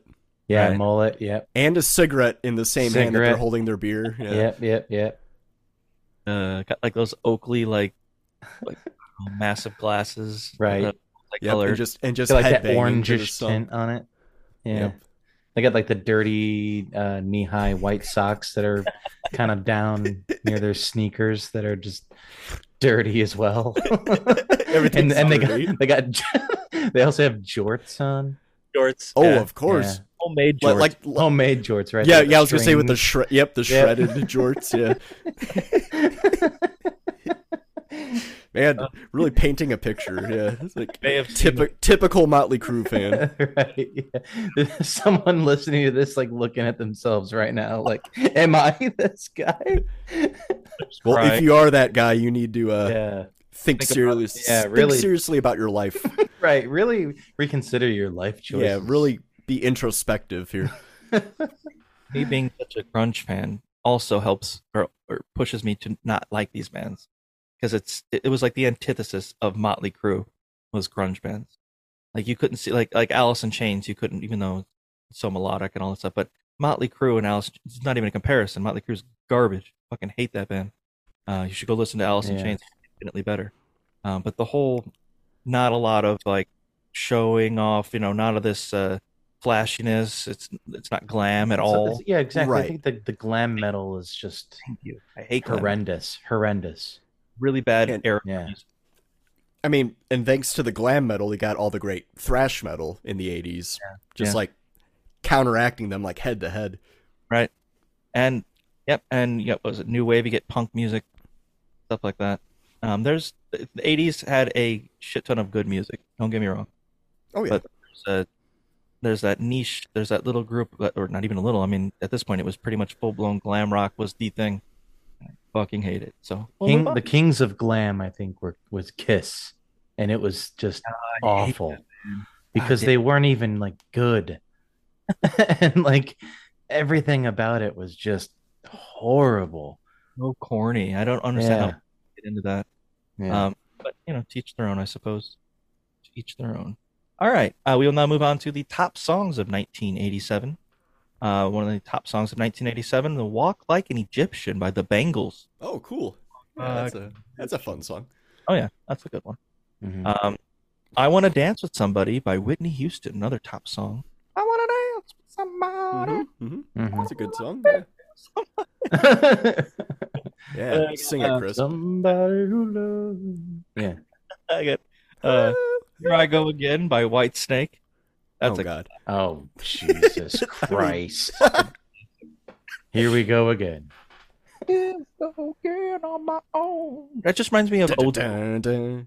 reason I even even have that song in a a much. What's really funny is actually don't mind that song because of old school. Like if it wasn't for the movie Old School, Mm. I that song infinite is just as much as I hate any other of that those Mm. types of bands. But for whatever reason, it just makes me think of Frank the Tank when he's like uh sending his wife a voicemail repeatedly. Um, all right, uh, we got another top song of 1987, "Living on a Prayer" by Bon Jovi. Yeah, yeah, yeah. Classic. Uh, another top song, "Everybody Have Fun Tonight," Wang Chung. Yeah, Everybody- that one again. Yeah. Oh boy. Still there. Uh, this one I really like. I think it was also in 1986, but I could be wrong. "Don't Dream It's Over" by Crowded House. I actually really like this song. Yeah, it's a good one. I uh, aware of it in uh, this movie called Adventureland, forgettable movie from the mid 2000s, maybe late 2000s. Um, Yeah. But it has a song that plays over and over again, and "Don't Dream It's Over" came on, and I thought that's a really nice melody and guitar, and yeah, I liked it. The guy wrote it actually after leaving a mental institution. Um, but yeah, Wow. "Don't Dream It's Over." Uh, another top song of 1987, uh, U2's "With or Without You." This one's for Sly. "With or Without You." Uh, I played that song. It's a fun song to play. It's a fun song. It's a good melody. Got like the drums, the and the little guitar parts too. It's all good. Mhm. It all kind of builds off itself. Starts off slow and then just kind of to this crescendo at the end. I think it's a really good song. With or Without You by U2. Uh, as I had mentioned earlier, Tiffany's "I Think We're Alone Now" was a top song of 1987. Great song. Oh yeah. Uh, this one was a. This is a cover. this is a cover of a, a older song, Billy Idol's cover of "Mony Mony." Now, do you know what "Mony Mony" what "Mony" stands for? Do you know why they got "Mony"? I like telling the story because I guess a lot of people don't know. Um, is it like pussy? Close. Um. Yeah. Um. No. Uh. But anyway, No? Oh, okay. that was a writing the song back in like the '60s or whatever it was that came out. I was trying to think of a catchy thing like Wooly Bully" would just come out, you know, and it's like, what is Wooly Bully"? You know, he's trying to think of his own little catchy tagline. So he's sitting there in New York City and he's trying to think of anything. As he looks out his window, he sees lit up on the side of the building munis- municipal offices of New York. So it just says Mony. And so that's what that means. That's where Mony comes from. It's the municipal municipal offices of New York. So not as catchy as saying that instead of just saying Mony. Municipal office of New York. Office of New York. yeah. Mony Mony. Yeah. So that's the Weird. because for I that just I just assumed it was some something sexual. You know, like all that shit was. I mean, I suppose if you're like really attracted to a building, I think they had that in My Strange Obsession on TLC, where guy was like, like Right. The Oh, bo- an that's ob- a ob- bogus show, by the An way. object sexual. Yeah. Yeah, Attracted is- inanimate objects. Yeah. inanimate object, right? I just feel really close to this uh, Ferris wheel, you know, whatever the fuck it was. Anyway, Yeah, and he's like making out with it and getting the oil and the grease all over himself. Yeah. lubricant. All right. Um, It's good stuff. Jesus. um, their top song of 1987. Uh, Billy Vera and the Beaters. What a name. Uh, at this one. and that song is fucking hilarious. What is Wait, the what- song? what's the song? What Did you think I would do at this moment? Oh, at this moment. Yep. Oh. In your eyes, found found you another. Yeah, 'Cause you just don't love me no more. It was like this, like a prom dance in the 1987, whatever it was. But at the end of the song is my favorite part, where it's just like he just goes off, and he, I can't do it. I'm not gonna bother, but You gotta hear it, right? where he's just like, That's great. Yeah. what the fuck? It goes on for so long. It's like 30 seconds of him just doing.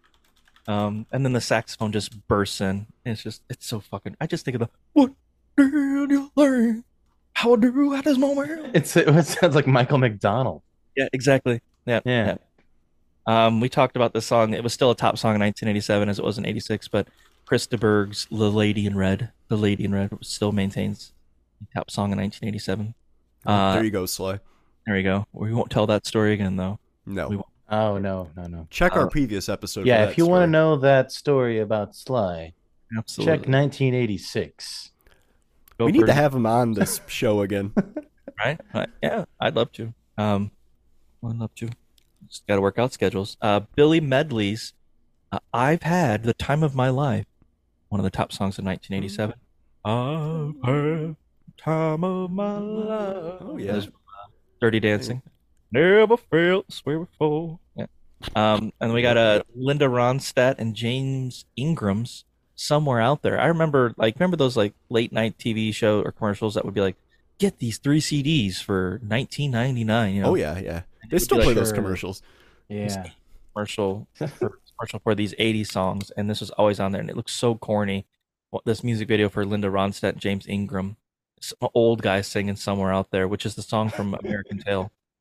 It's like somewhere out there. Oh yeah, I remember that song. pale moonlight. Yeah, hmm yeah. It was just two old people singing to each other. It's kind of like it's weird. Um. All right. Little- I just I just remember Linda Ronstadt from uh the Mr. Plow episode of uh The Simpsons. Mr. Oh, Plow, hell yeah. yeah. She shows up randomly.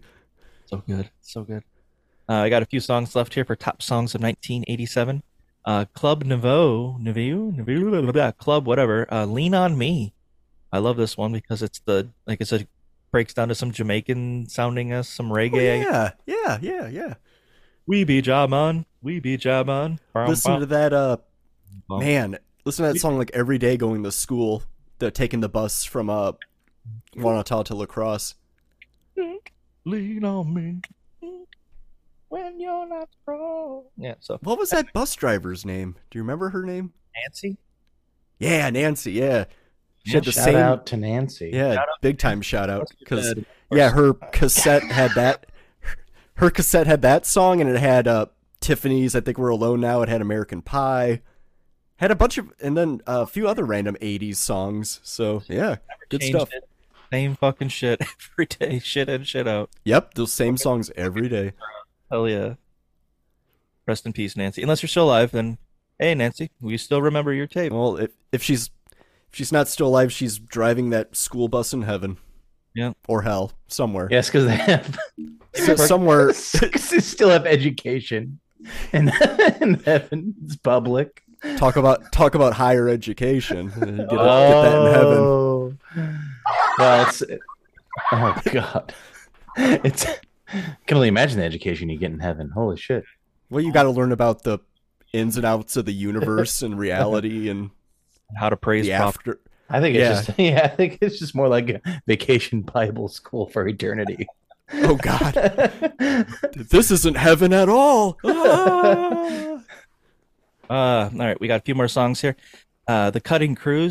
I just died in your arms tonight. Oh, cool. Song of '87. Hi, I just died in your arms tonight. Classic song. Yeah. Um, oh yeah. Yep. Uh, another top song in 1987, The Georgia Satellites. Keep your hands to yourself. Hmm? I got some change in my pocket going jang-a-lang-a-lang. Yeah.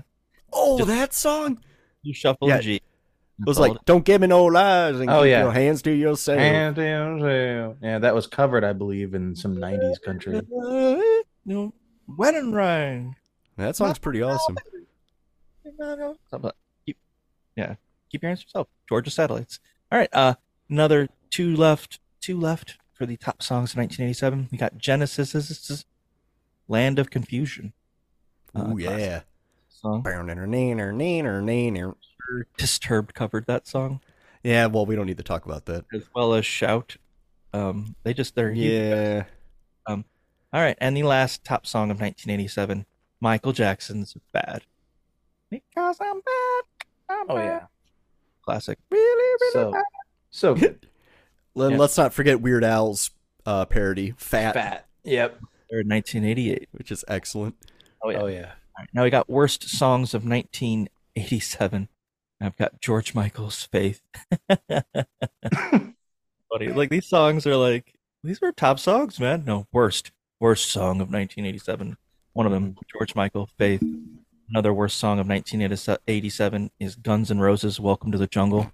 Absolutely, hands down. That should be number one. to the jungle. It's fucking She's so got the most dude. nasally voice. Like I can't. I don't understand. I don't know. You have to ask the people who indulge in the white trashness to. Oh give us- yeah. I'm sure they have them. Pretty sick guitar riff though. Oh yeah. yeah, right, guys. I think it's pretty awesome. is a great guitar player. Yeah. Slash is a great guitar player. I think he's really fucking good. He's incredibly talented, but I do not like the music he makes with this fucking band. Fair enough. I think his talents are wasted with the band. Per- personally, Absolutely. Yeah.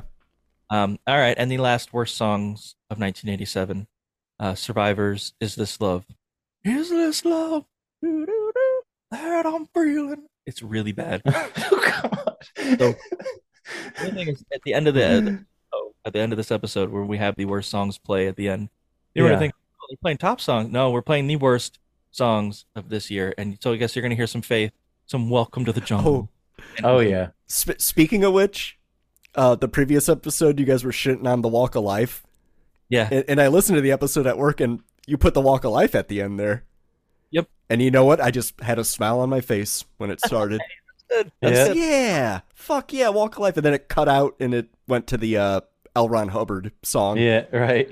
Uh, what to uh, country rap? What's some something else? Oh, the country rap, yeah, yeah. fucking- Oh, that was hysterical. But I was, dying listening. To I was that. upset Oh that Walk God. of Life got cut off. Yeah. I Yeah, I tried to got cut cut it up at the perfect point too. Yeah, I was Like, getting right into it- it. I'm just like, Yeah. yeah. Good I saw it lord. like a, a short of somebody playing on their guitar and their girlfriend sitting on their bed, and they start playing the Walk of Life on the guitar, and while the music plays in the background, and the girl starts smiling like, everyone knows this is a banger. I fucking hate this song. Hate that song. So corny. Um, but Yeah, yeah, yeah. I brought a smile to your face, Brad. That's good. I am happy. Yeah. That, that happened. All right, and then the the road to freedom is so fucking monotone. They don't sound like they're happy at all to be on this road to freedom. It's definitely disturbing. Road to freedom. It has some sort of like dark undertone to Yeah. it. Really creepy about that. Gotta whole thing. listen to the 1986 episode. Right. Nope. And don't just skip to the end for the songs. You gotta listen to the whole Right. thing. You got to listen to the whole thing. It builds up to those songs at the end. Right all right. Well, that will do it for our music section of the podcast. Yay! All right. We almost hit the gunshot button, which wouldn't make any sense. All right. Uh, but we will now, what the hell? we will now move to the uh, TV section of the podcast with TV of 1987.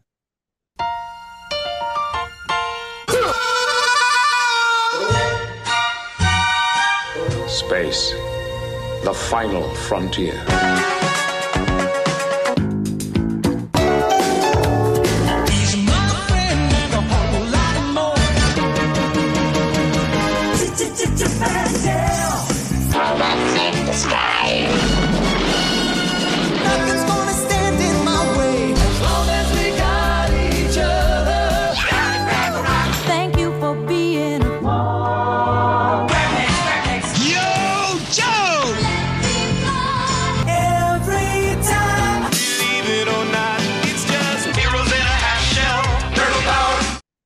And for TV shows that debuted in the year 1987, uh, classic, classic TV show Star Trek: The Next Generation debuted Oh, nice. in 87. I highly recommend watching that show. Oh, yeah.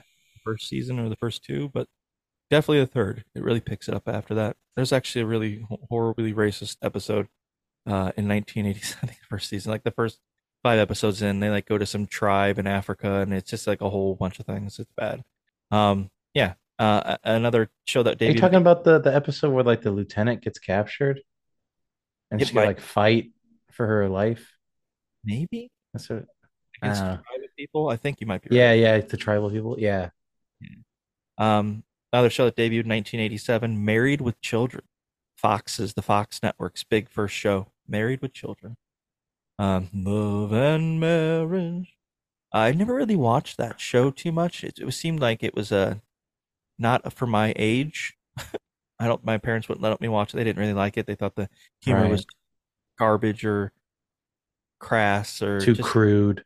crude. Yeah. Just, Yeah. um, and I watched it again, and it, I don't even like it now. It just it's really lame. It's all fat jokes and like it's just like humor that would only fly in 1987. That's not going to fly now, and even now it's not funny. So I don't really like the show at all. Um, Married with Children, but it debuted 1987. Another show that debuted 1987. The show Full House. Boom, boom, boom, boom, boom. Ah, ah, yeah. Um, whatever happened to predictability? Um, so yeah, Full House. Man, the paper boy. Go through the whole thing. Evening TV. Full House debuted 1987. Um, kind of like a spin on Three Men and a Baby, but three men and three babies, three children. Um, right. Full House. Pretty much sure. I'm pretty sure it's it just debuted to solid ratings and just stayed that way till till it ended, till like the last year when it kind of started to lose people. But Mm. um, the first couple years are pretty funny, like in terms of like what people are wearing. There's just plot lines and whatnot. But yeah, it wasn't a bad little show for when it started off. It was really different than what Bob Saget was doing stand up wise. But you know what? To each their own. So good for him. Full House, a classic show. Well, yeah, was Bob Saget one of those raunchy comedians? Oh, yeah. I, I never really listened to his stuff. His stuff's all raunchy. Oh yeah, it's it's yeah, of. Kind of, kind of like Robin Williams. Yeah. Like Yeah. growing up with him, he's the genies and Mrs. Doubtfire. And then, Right. you know, I watch one of his stand-ups. I'm like, holy shit! Yeah, because Bob Saget also hosted uh, America's Funniest Home Videos, and I watched that. Oh yeah, yeah. too. He was, he was beloved by the entire country. America's, and then he has such a potty mouth when he does his stand-up. Right. Absolutely. All those four-letter words. Four letter words like for uh, um, half baked. You know, you ever suck dick for coke? I mean, that's a Bob Saget. Oh line. yeah, right. That's he directed the movie uh, Dirty Work. uh, what's it? Dirty Work. Yeah, So he's Huh. Okay. love that movie. Full House debuted in 1987. One of the best theme songs. Still, it's really fun to play. Really fun to play on the guitar. Um, all right. Uh, 21 Jump Street also debuted in 1987. 21 Jump Street. I never watched the show, but I watched the movie it was made or inspired by or whatever it was. Um, I actually thought that was a pretty good movie, 21 Jump Street, but um, the TV show I never bothered. But it stars a young Johnny Depp. Not everyone knows that, but yeah. Mm. Mm-hmm. 21 Jump Street. Another show that debuted in 1987, The Bold and the Beautiful. The Bold and the Beautiful. Ooh. A soap opera, I believe. I was gonna say it sounds like a soap opera just by the name, like The Young and the Restless. Yeah, it Yeah. kind of stuck around for another 20 years. The Bold and the Beautiful. Uh, another show that debuted in 1987, A Different World. Basically, like a Cosby show, but for the younger generation. Um, yeah, I believe the thing about this show that stuck out to me is the guy. Can't remember his name, but he had these sweet glasses, like these circle glasses, like circle frame glasses that had like a, a lens on top of them that you could flip up. That Oh yeah, remember his name, but yeah, I always wanted those when I was a kid. I don't know how practical they are, but I always wanted one. Um, yeah, the uh, another well, it's another TV show. For me, this this show was the show was my favorite show as a kid growing up. Every time it was on, I'd watch it. I watched. I was obsessed. I'd I'd get the movies, the VHS movies we get from Burger King when they had that thing going on. I had comic books that I'd read for this. Oh my uh, God. The, the, the Teenage Mutant Ninja Turtles, the cartoon. Oh yeah, the cartoon. Yeah. Um, really, really, just I just loved everything about it. But the thing is, watch it now, holy shit, the animation is, uh, I don't know, bad. That's when it's going to with bad. It's bad. Let's, let's really thought about process that. And the animation is just shoddy and not good. It gets better as the series goes on, but the plots and the stories and everything gets worse. So you get one or the other. right. And there was one infamous, for at least for my uh, VHS for the Ninja Turtles that I had, because there was a bunch that you got at Burger King. And one was like the Great Baldini and all this stuff, but one that we had in particular was called Sky Turtles. And so there's this episode of the Teenage Mutant Ninja Turtles called Sky Turtles, Mhm. where Krang and Shredder develop this anti gravity box that um, reverses gravity on the Earth. Instead of having any gravity, there's no gravity. So everything ideally would just float away. And that's what he was going to do. He's going to have everything float away and then rebuild it in his own image or whatever. Shredder. okay. Um, the turtles get wind of this, and thankfully, they're able to take some anti gravity boots that um, Shredder had also made for his uh, Rocksteady and Bebop. Anyway, they get the boots on. There's a whole ordeal. There's a they at one point they decide to try and put the buildings back together. They take one of the buildings and they they fire this like a turtle grappling hook, just a rope. This turtle they they hook the Channel Six building, the entire building, and they just drag it away. Apparently, when there's no gravity, nothing weighs anything anymore, so they're just able to just move it, whatever, no big deal. And so uh, they're they're able to tie Isn't the that building true, right? Well, yes, well, well, yeah, but like uh, what I remember of this episode, they, they they were in like a blimp, right? They had like a blimp. Yeah, the blimp. The yeah, blimp. and and what they would do, they they'd like harpoon the buildings that were flying away, and s- essentially, you know, since there's no gravity, their blimp shouldn't really work at all. You know, No. that should also just be going away. I was gonna But say, for it some should get- fucking, I think that they did they have some sort of anti gravity thing, other than the boots. That was it. They sta I think they stayed above the field of anti gravity. Oh, and then like the thing is, they went and tied that Channel Six building just using a rope to another Just using building a rope. that was Yeah. still on the ground. So the animation shows all bunch of buildings, like all the rest of New York is fine except now for the Channel Six building. Even though previously they showed a bunch of buildings being ripped from their foundations. That's true. Yeah. And then after they finish the day and they win it out and all that stuff, all the buildings, everything comes falling down perfectly in place. Every building. Okay, yeah, that's ridiculous. Everything, yeah. They don't have to worry about any of that stuff. Also, some molten lava pours up from the concrete, and Shredder and uh, Rocksteady and Bebop step in it, but they're good. Their feet are still there. This is All right. Um, perplexing. Teenage, Teenage Mutant Ninja Turtles. Love that show. Um, one of my all-time favorites. Uh, another show that debuted in 1987. The show DuckTales. DuckTales. Woo! Good, good theme song. Um, yeah, fantastic theme song. Actually, they had a good uh, video game for the NES eventually when they got one. But yeah, DuckTales debuted in 1987. Uh, Unsolved Mysteries. Unsolved Yes. Mysteries debuted in 1987. Man, I loved that show. Well, I simultaneously loved it and was terrified by it Yes. growing up. Hell yeah. Is that yeah, the the spooky man with the scary voice would come on wearing the trench coat, like "Welcome to Unsolved Mysteries." Robert Uh, Stack. BASEketball. The movie BASEketball was really funny. Like uh, they basically had like an unsolved mysteries where they had the exact same guy, Robert Stack, come in and be like, "Coop is hanging by his neck in his fucking closet." You know, does anyone know what happened to Coop? You know, just the same music playing in the background, but yeah, it's so Yep, creepy. yep. Uh, uh, all right, two more shows left that debuted in 1987. The show Super Dave with uh, Mm-hmm. Bob Einstein. Um, love that, love that guy. Miss him. Oh, R- yeah. R.I.P. Super Dave, a uh, guy who would basically do like Evel Knievel stunts, but they would always go bad, and it was really cheap, but it was supposed to be cheap. It was always really funny. It, it was like one of those scenes that I've seen repeatedly because it's listed as one of the best. Is when uh, Bob Einstein. I don't even know if it was from this Super Dave show. It might this might have been like a cartoon, but actually, now that I think about it, I think it was. Never mind. But anyway, Super Dave. I think it was in the seventies. He did this one where he got on top of a truck, like a semi truck, and he had like a piano playing, and he was like, "All right, we're gonna see you guys later. This one is uh, this stunt is just blah blah blah."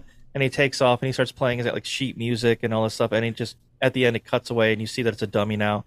But he runs into this tunnel and he hits the top of the tunnel. Everything blows up and explodes, and Dave just manages to live throughout the whole thing. Yeah, um, just really That funny. sound, yeah, I was gonna say that sounds pretty good actually. Oh, yeah, oh, it's it's fantastic. Super Dave. I recommend it. And the last show that debuted in 1987. This one is a cartoon for sure. The show BraveStarr. Timmy showed me this one. BraveStarr. About some space cop or space cowboy fella wearing a cowboy hat, and then there's like a, m- a mechanical horse that he I rides. remember, yeah, BraveStarr. Oh. The, the fucking intro was oh. so ridiculous. BraveStarr. Yeah. The, la- another, the last show that I'm going to mention that debuted in 1987. Uh, for the top 10 TV shows of 1987 for basic TV, we had the number one show once again for like the fourth year straight, The Cosby Show. Rated Yeah. number one. Even with Leonard Part 6, it did nothing to diminish The Cosby Show. Uh, Damn. It's a shame. I mean, at the time, you know, he could do no wrong. He was he was he was America's dad. You know, Yep. We didn't know any better. You did not. Um, number two, uh, A Different World, debu- you know, debuted and became the second highest rated show in 1987. Uh, Cheers was number three. Number four was The Golden Girls. Mm-hmm. Uh, number five was Growing Pains. Six, Who's the Boss? Seven, Night Court. Eight, 60 Minutes. Nine, Murder, She Wrote. And 10, ALF. ALF made it to 10. Also, Growing, uh, The Wonder Years or whatever, Growing Pains, whatever, is 19. It also was number 10, but it tied. And if anything ties with ALF, I just make ALF number 10. So there it is. The top 10 shows for basic TV, 1987. Uh, the worst TV shows to debut in 1987. We've got My Two Dads, which stars Paul Reiser and someone Oh else. God. Basically, it's a woman that these two guys both dated and had a child. I don't think she knows whether or not each Oh. father, or they know that they're not the father. But she dies, and they decide to take care of this te- this girl, and uh, hijinks ensue because it's two men taking care of a girl, and they don't know what they're doing. So, My Two Dads. Hmm. Um, only lasted for a couple seasons. Not a good thing to do would be like get a DNA test. Right. Uh, you know, really find the parents. You know, maybe tr- check for a foster home if you aren't the parents. You know, that sort of thing. But no, No, maybe the grandparents of the mother who Sure. died, or aunt, uncle, anybody if else. they're Nope. still around, any sort of family. Yeah. Well, that's not funny though. Not just like a few years beforehand. Uh, Right. one- We're good. All right. Um, all right, another worst TV show to debut in 1987. Beauty and the Beast stars Ron Perlman and uh, what's her name from uh, Terminator, Terminator 2, Children of the Corn, Linda Hamilton. Linda Linda Oh, Hamilton. yeah. Yeah. Ron Perlman's the Beast. Only made it for like a year or two. It was real bad. I, I've seen I've seen pictures of Ron Perlman as the Beast. Yeah, not bad. Yeah. Makes sense. Hmm. Um, I like this. one. this one I didn't realize was an actual per- uh, show, but I should have known better because Family Guy mentioned it, uh, and they always do pulp culture references, pop culture references. Uh, Jake and the Fat Man was one of the worst shows to debut in 1987. It's about Jake, a detective, with a cop who's a detective, but this guy's fat, so it's Jake and the Fat Man, and the and the and the fat cop is like the guy Family Guy made fun of. He's like, "Those uh, cheese danishes, we got any cheese danishes?" He's like, breathing heavy and all that stuff. Yeah, so that was the whole thing. Right. That was the premise of the show. Jake and, Incredible. Man, they, they did not give a shit in the eighties. and the last worst TV show to debut in 1987 was a show called Rags to Riches.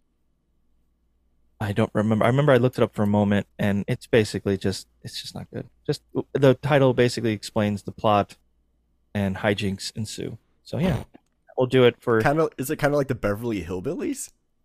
Mm, I don't Because think so. they were like poor white trash and they got they discovered oil and then they were Right. rich. Uh, there was a lot of like country jokes in that. There's nothing of this sort in Rags to Riches. Hmm. I don't think so. It might be more urban related than country. It Might be like the same thing, but just more urban. That's Oh, okay. All right. That will do it though for TV of 1987. Yay! All right. And now there's actually a handful of uh oh god. All right. Here we go. Uh video games of 1987.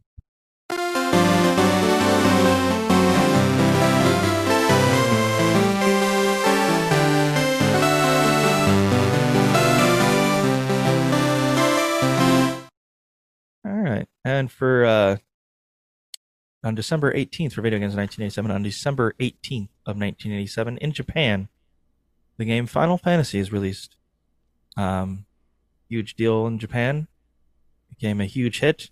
Uh, there was a rumor going around that it was named Final Fantasy because it, the game didn't work. The company was going to go under, and that may have been true in some respects. But I think as it wasn't entirely accurate, they were going to be. It wasn't the real reason for it. It was more of an alliteration thing, and Right. Final Fantasy was sounded good. So yeah. Yeah, it does sound pretty cool. Uh, in Right. March for the NES, the game Contra came out. Contra. for the Love Nintendo. that game. Uh, the cat, uh, the Konami code became famous because of Contra because it was so fucking hard that you couldn't beat it at all unless you had the code. And oh yeah, uh, it gave it gave you like thirty lives or something like that. it gave you a fighting chance. Because if you didn't have Mhm. those 30 lives, you would certainly lose them. I mean, you literally had to beat the first like half of the game not dying at all and expend all the rest of your lives. um, another game that came out in 1987, a classic on October 18th, Mike Tyson's Punch Out came out for the Nintendo. Um, that's a classic game. Tyson's one of the toughest fighters in that game. Uh, or no, the the toughest fighter in the game. Like he hits you, Right, yeah, he's the final boss. main guy. it's a final boss. It's like it's like Mortal Kombat. Pretty much. Yeah. Yeah. And he's he makes Shang Tsung look like a bitch. like with one punch and you're done. He punches you out.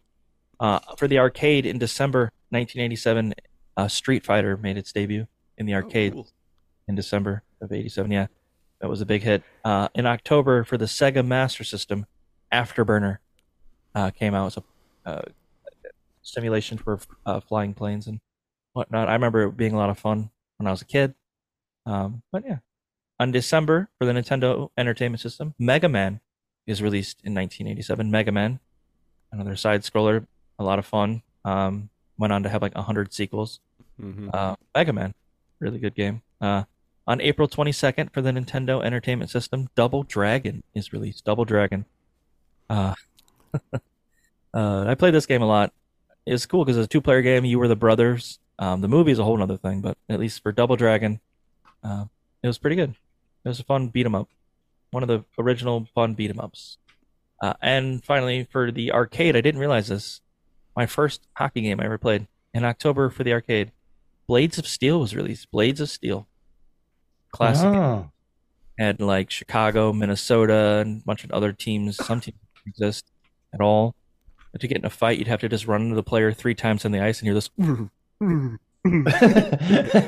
start fighting.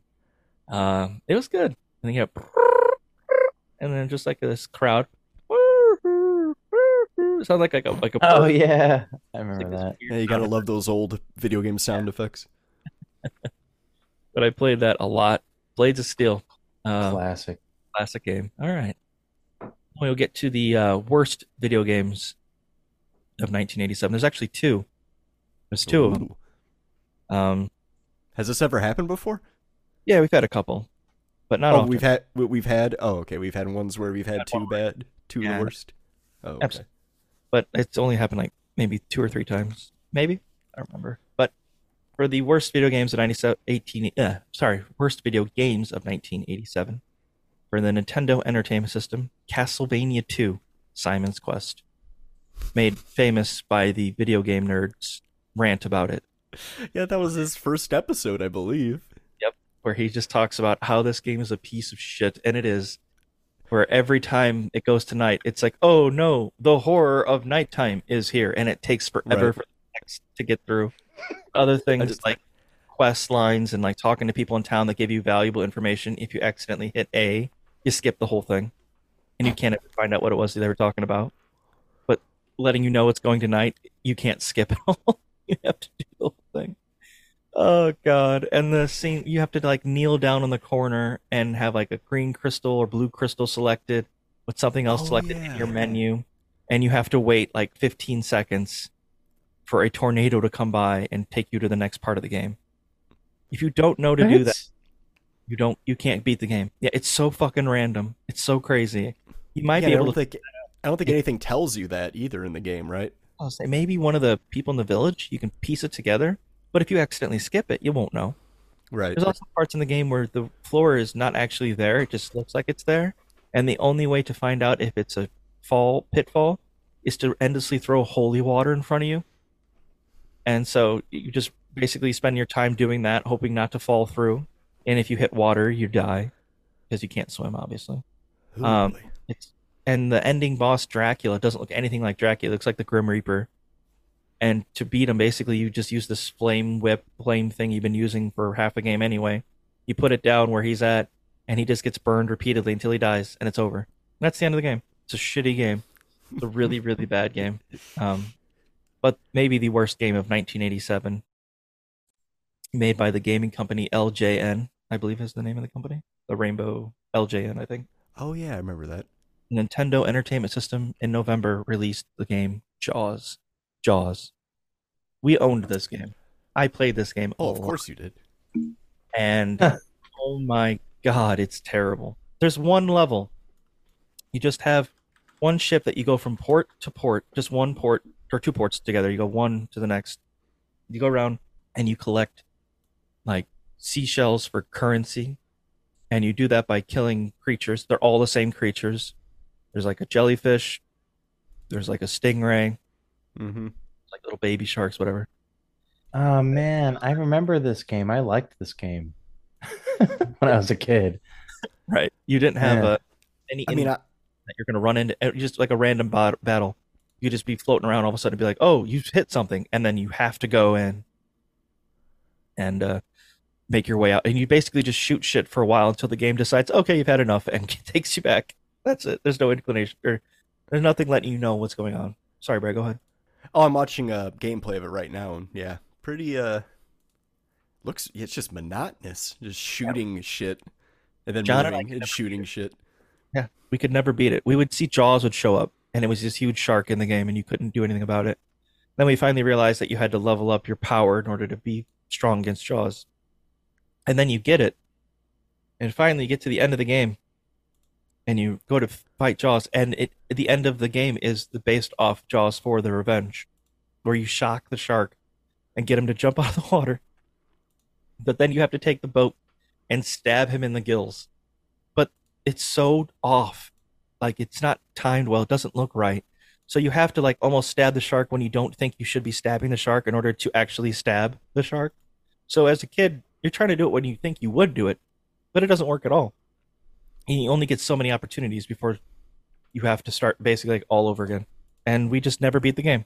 Never did. If we did, I don't remember it. It's a terrible fucking game. Do you know how long it takes to beat this game? It could take like five minutes, ten minutes, No, half an hour.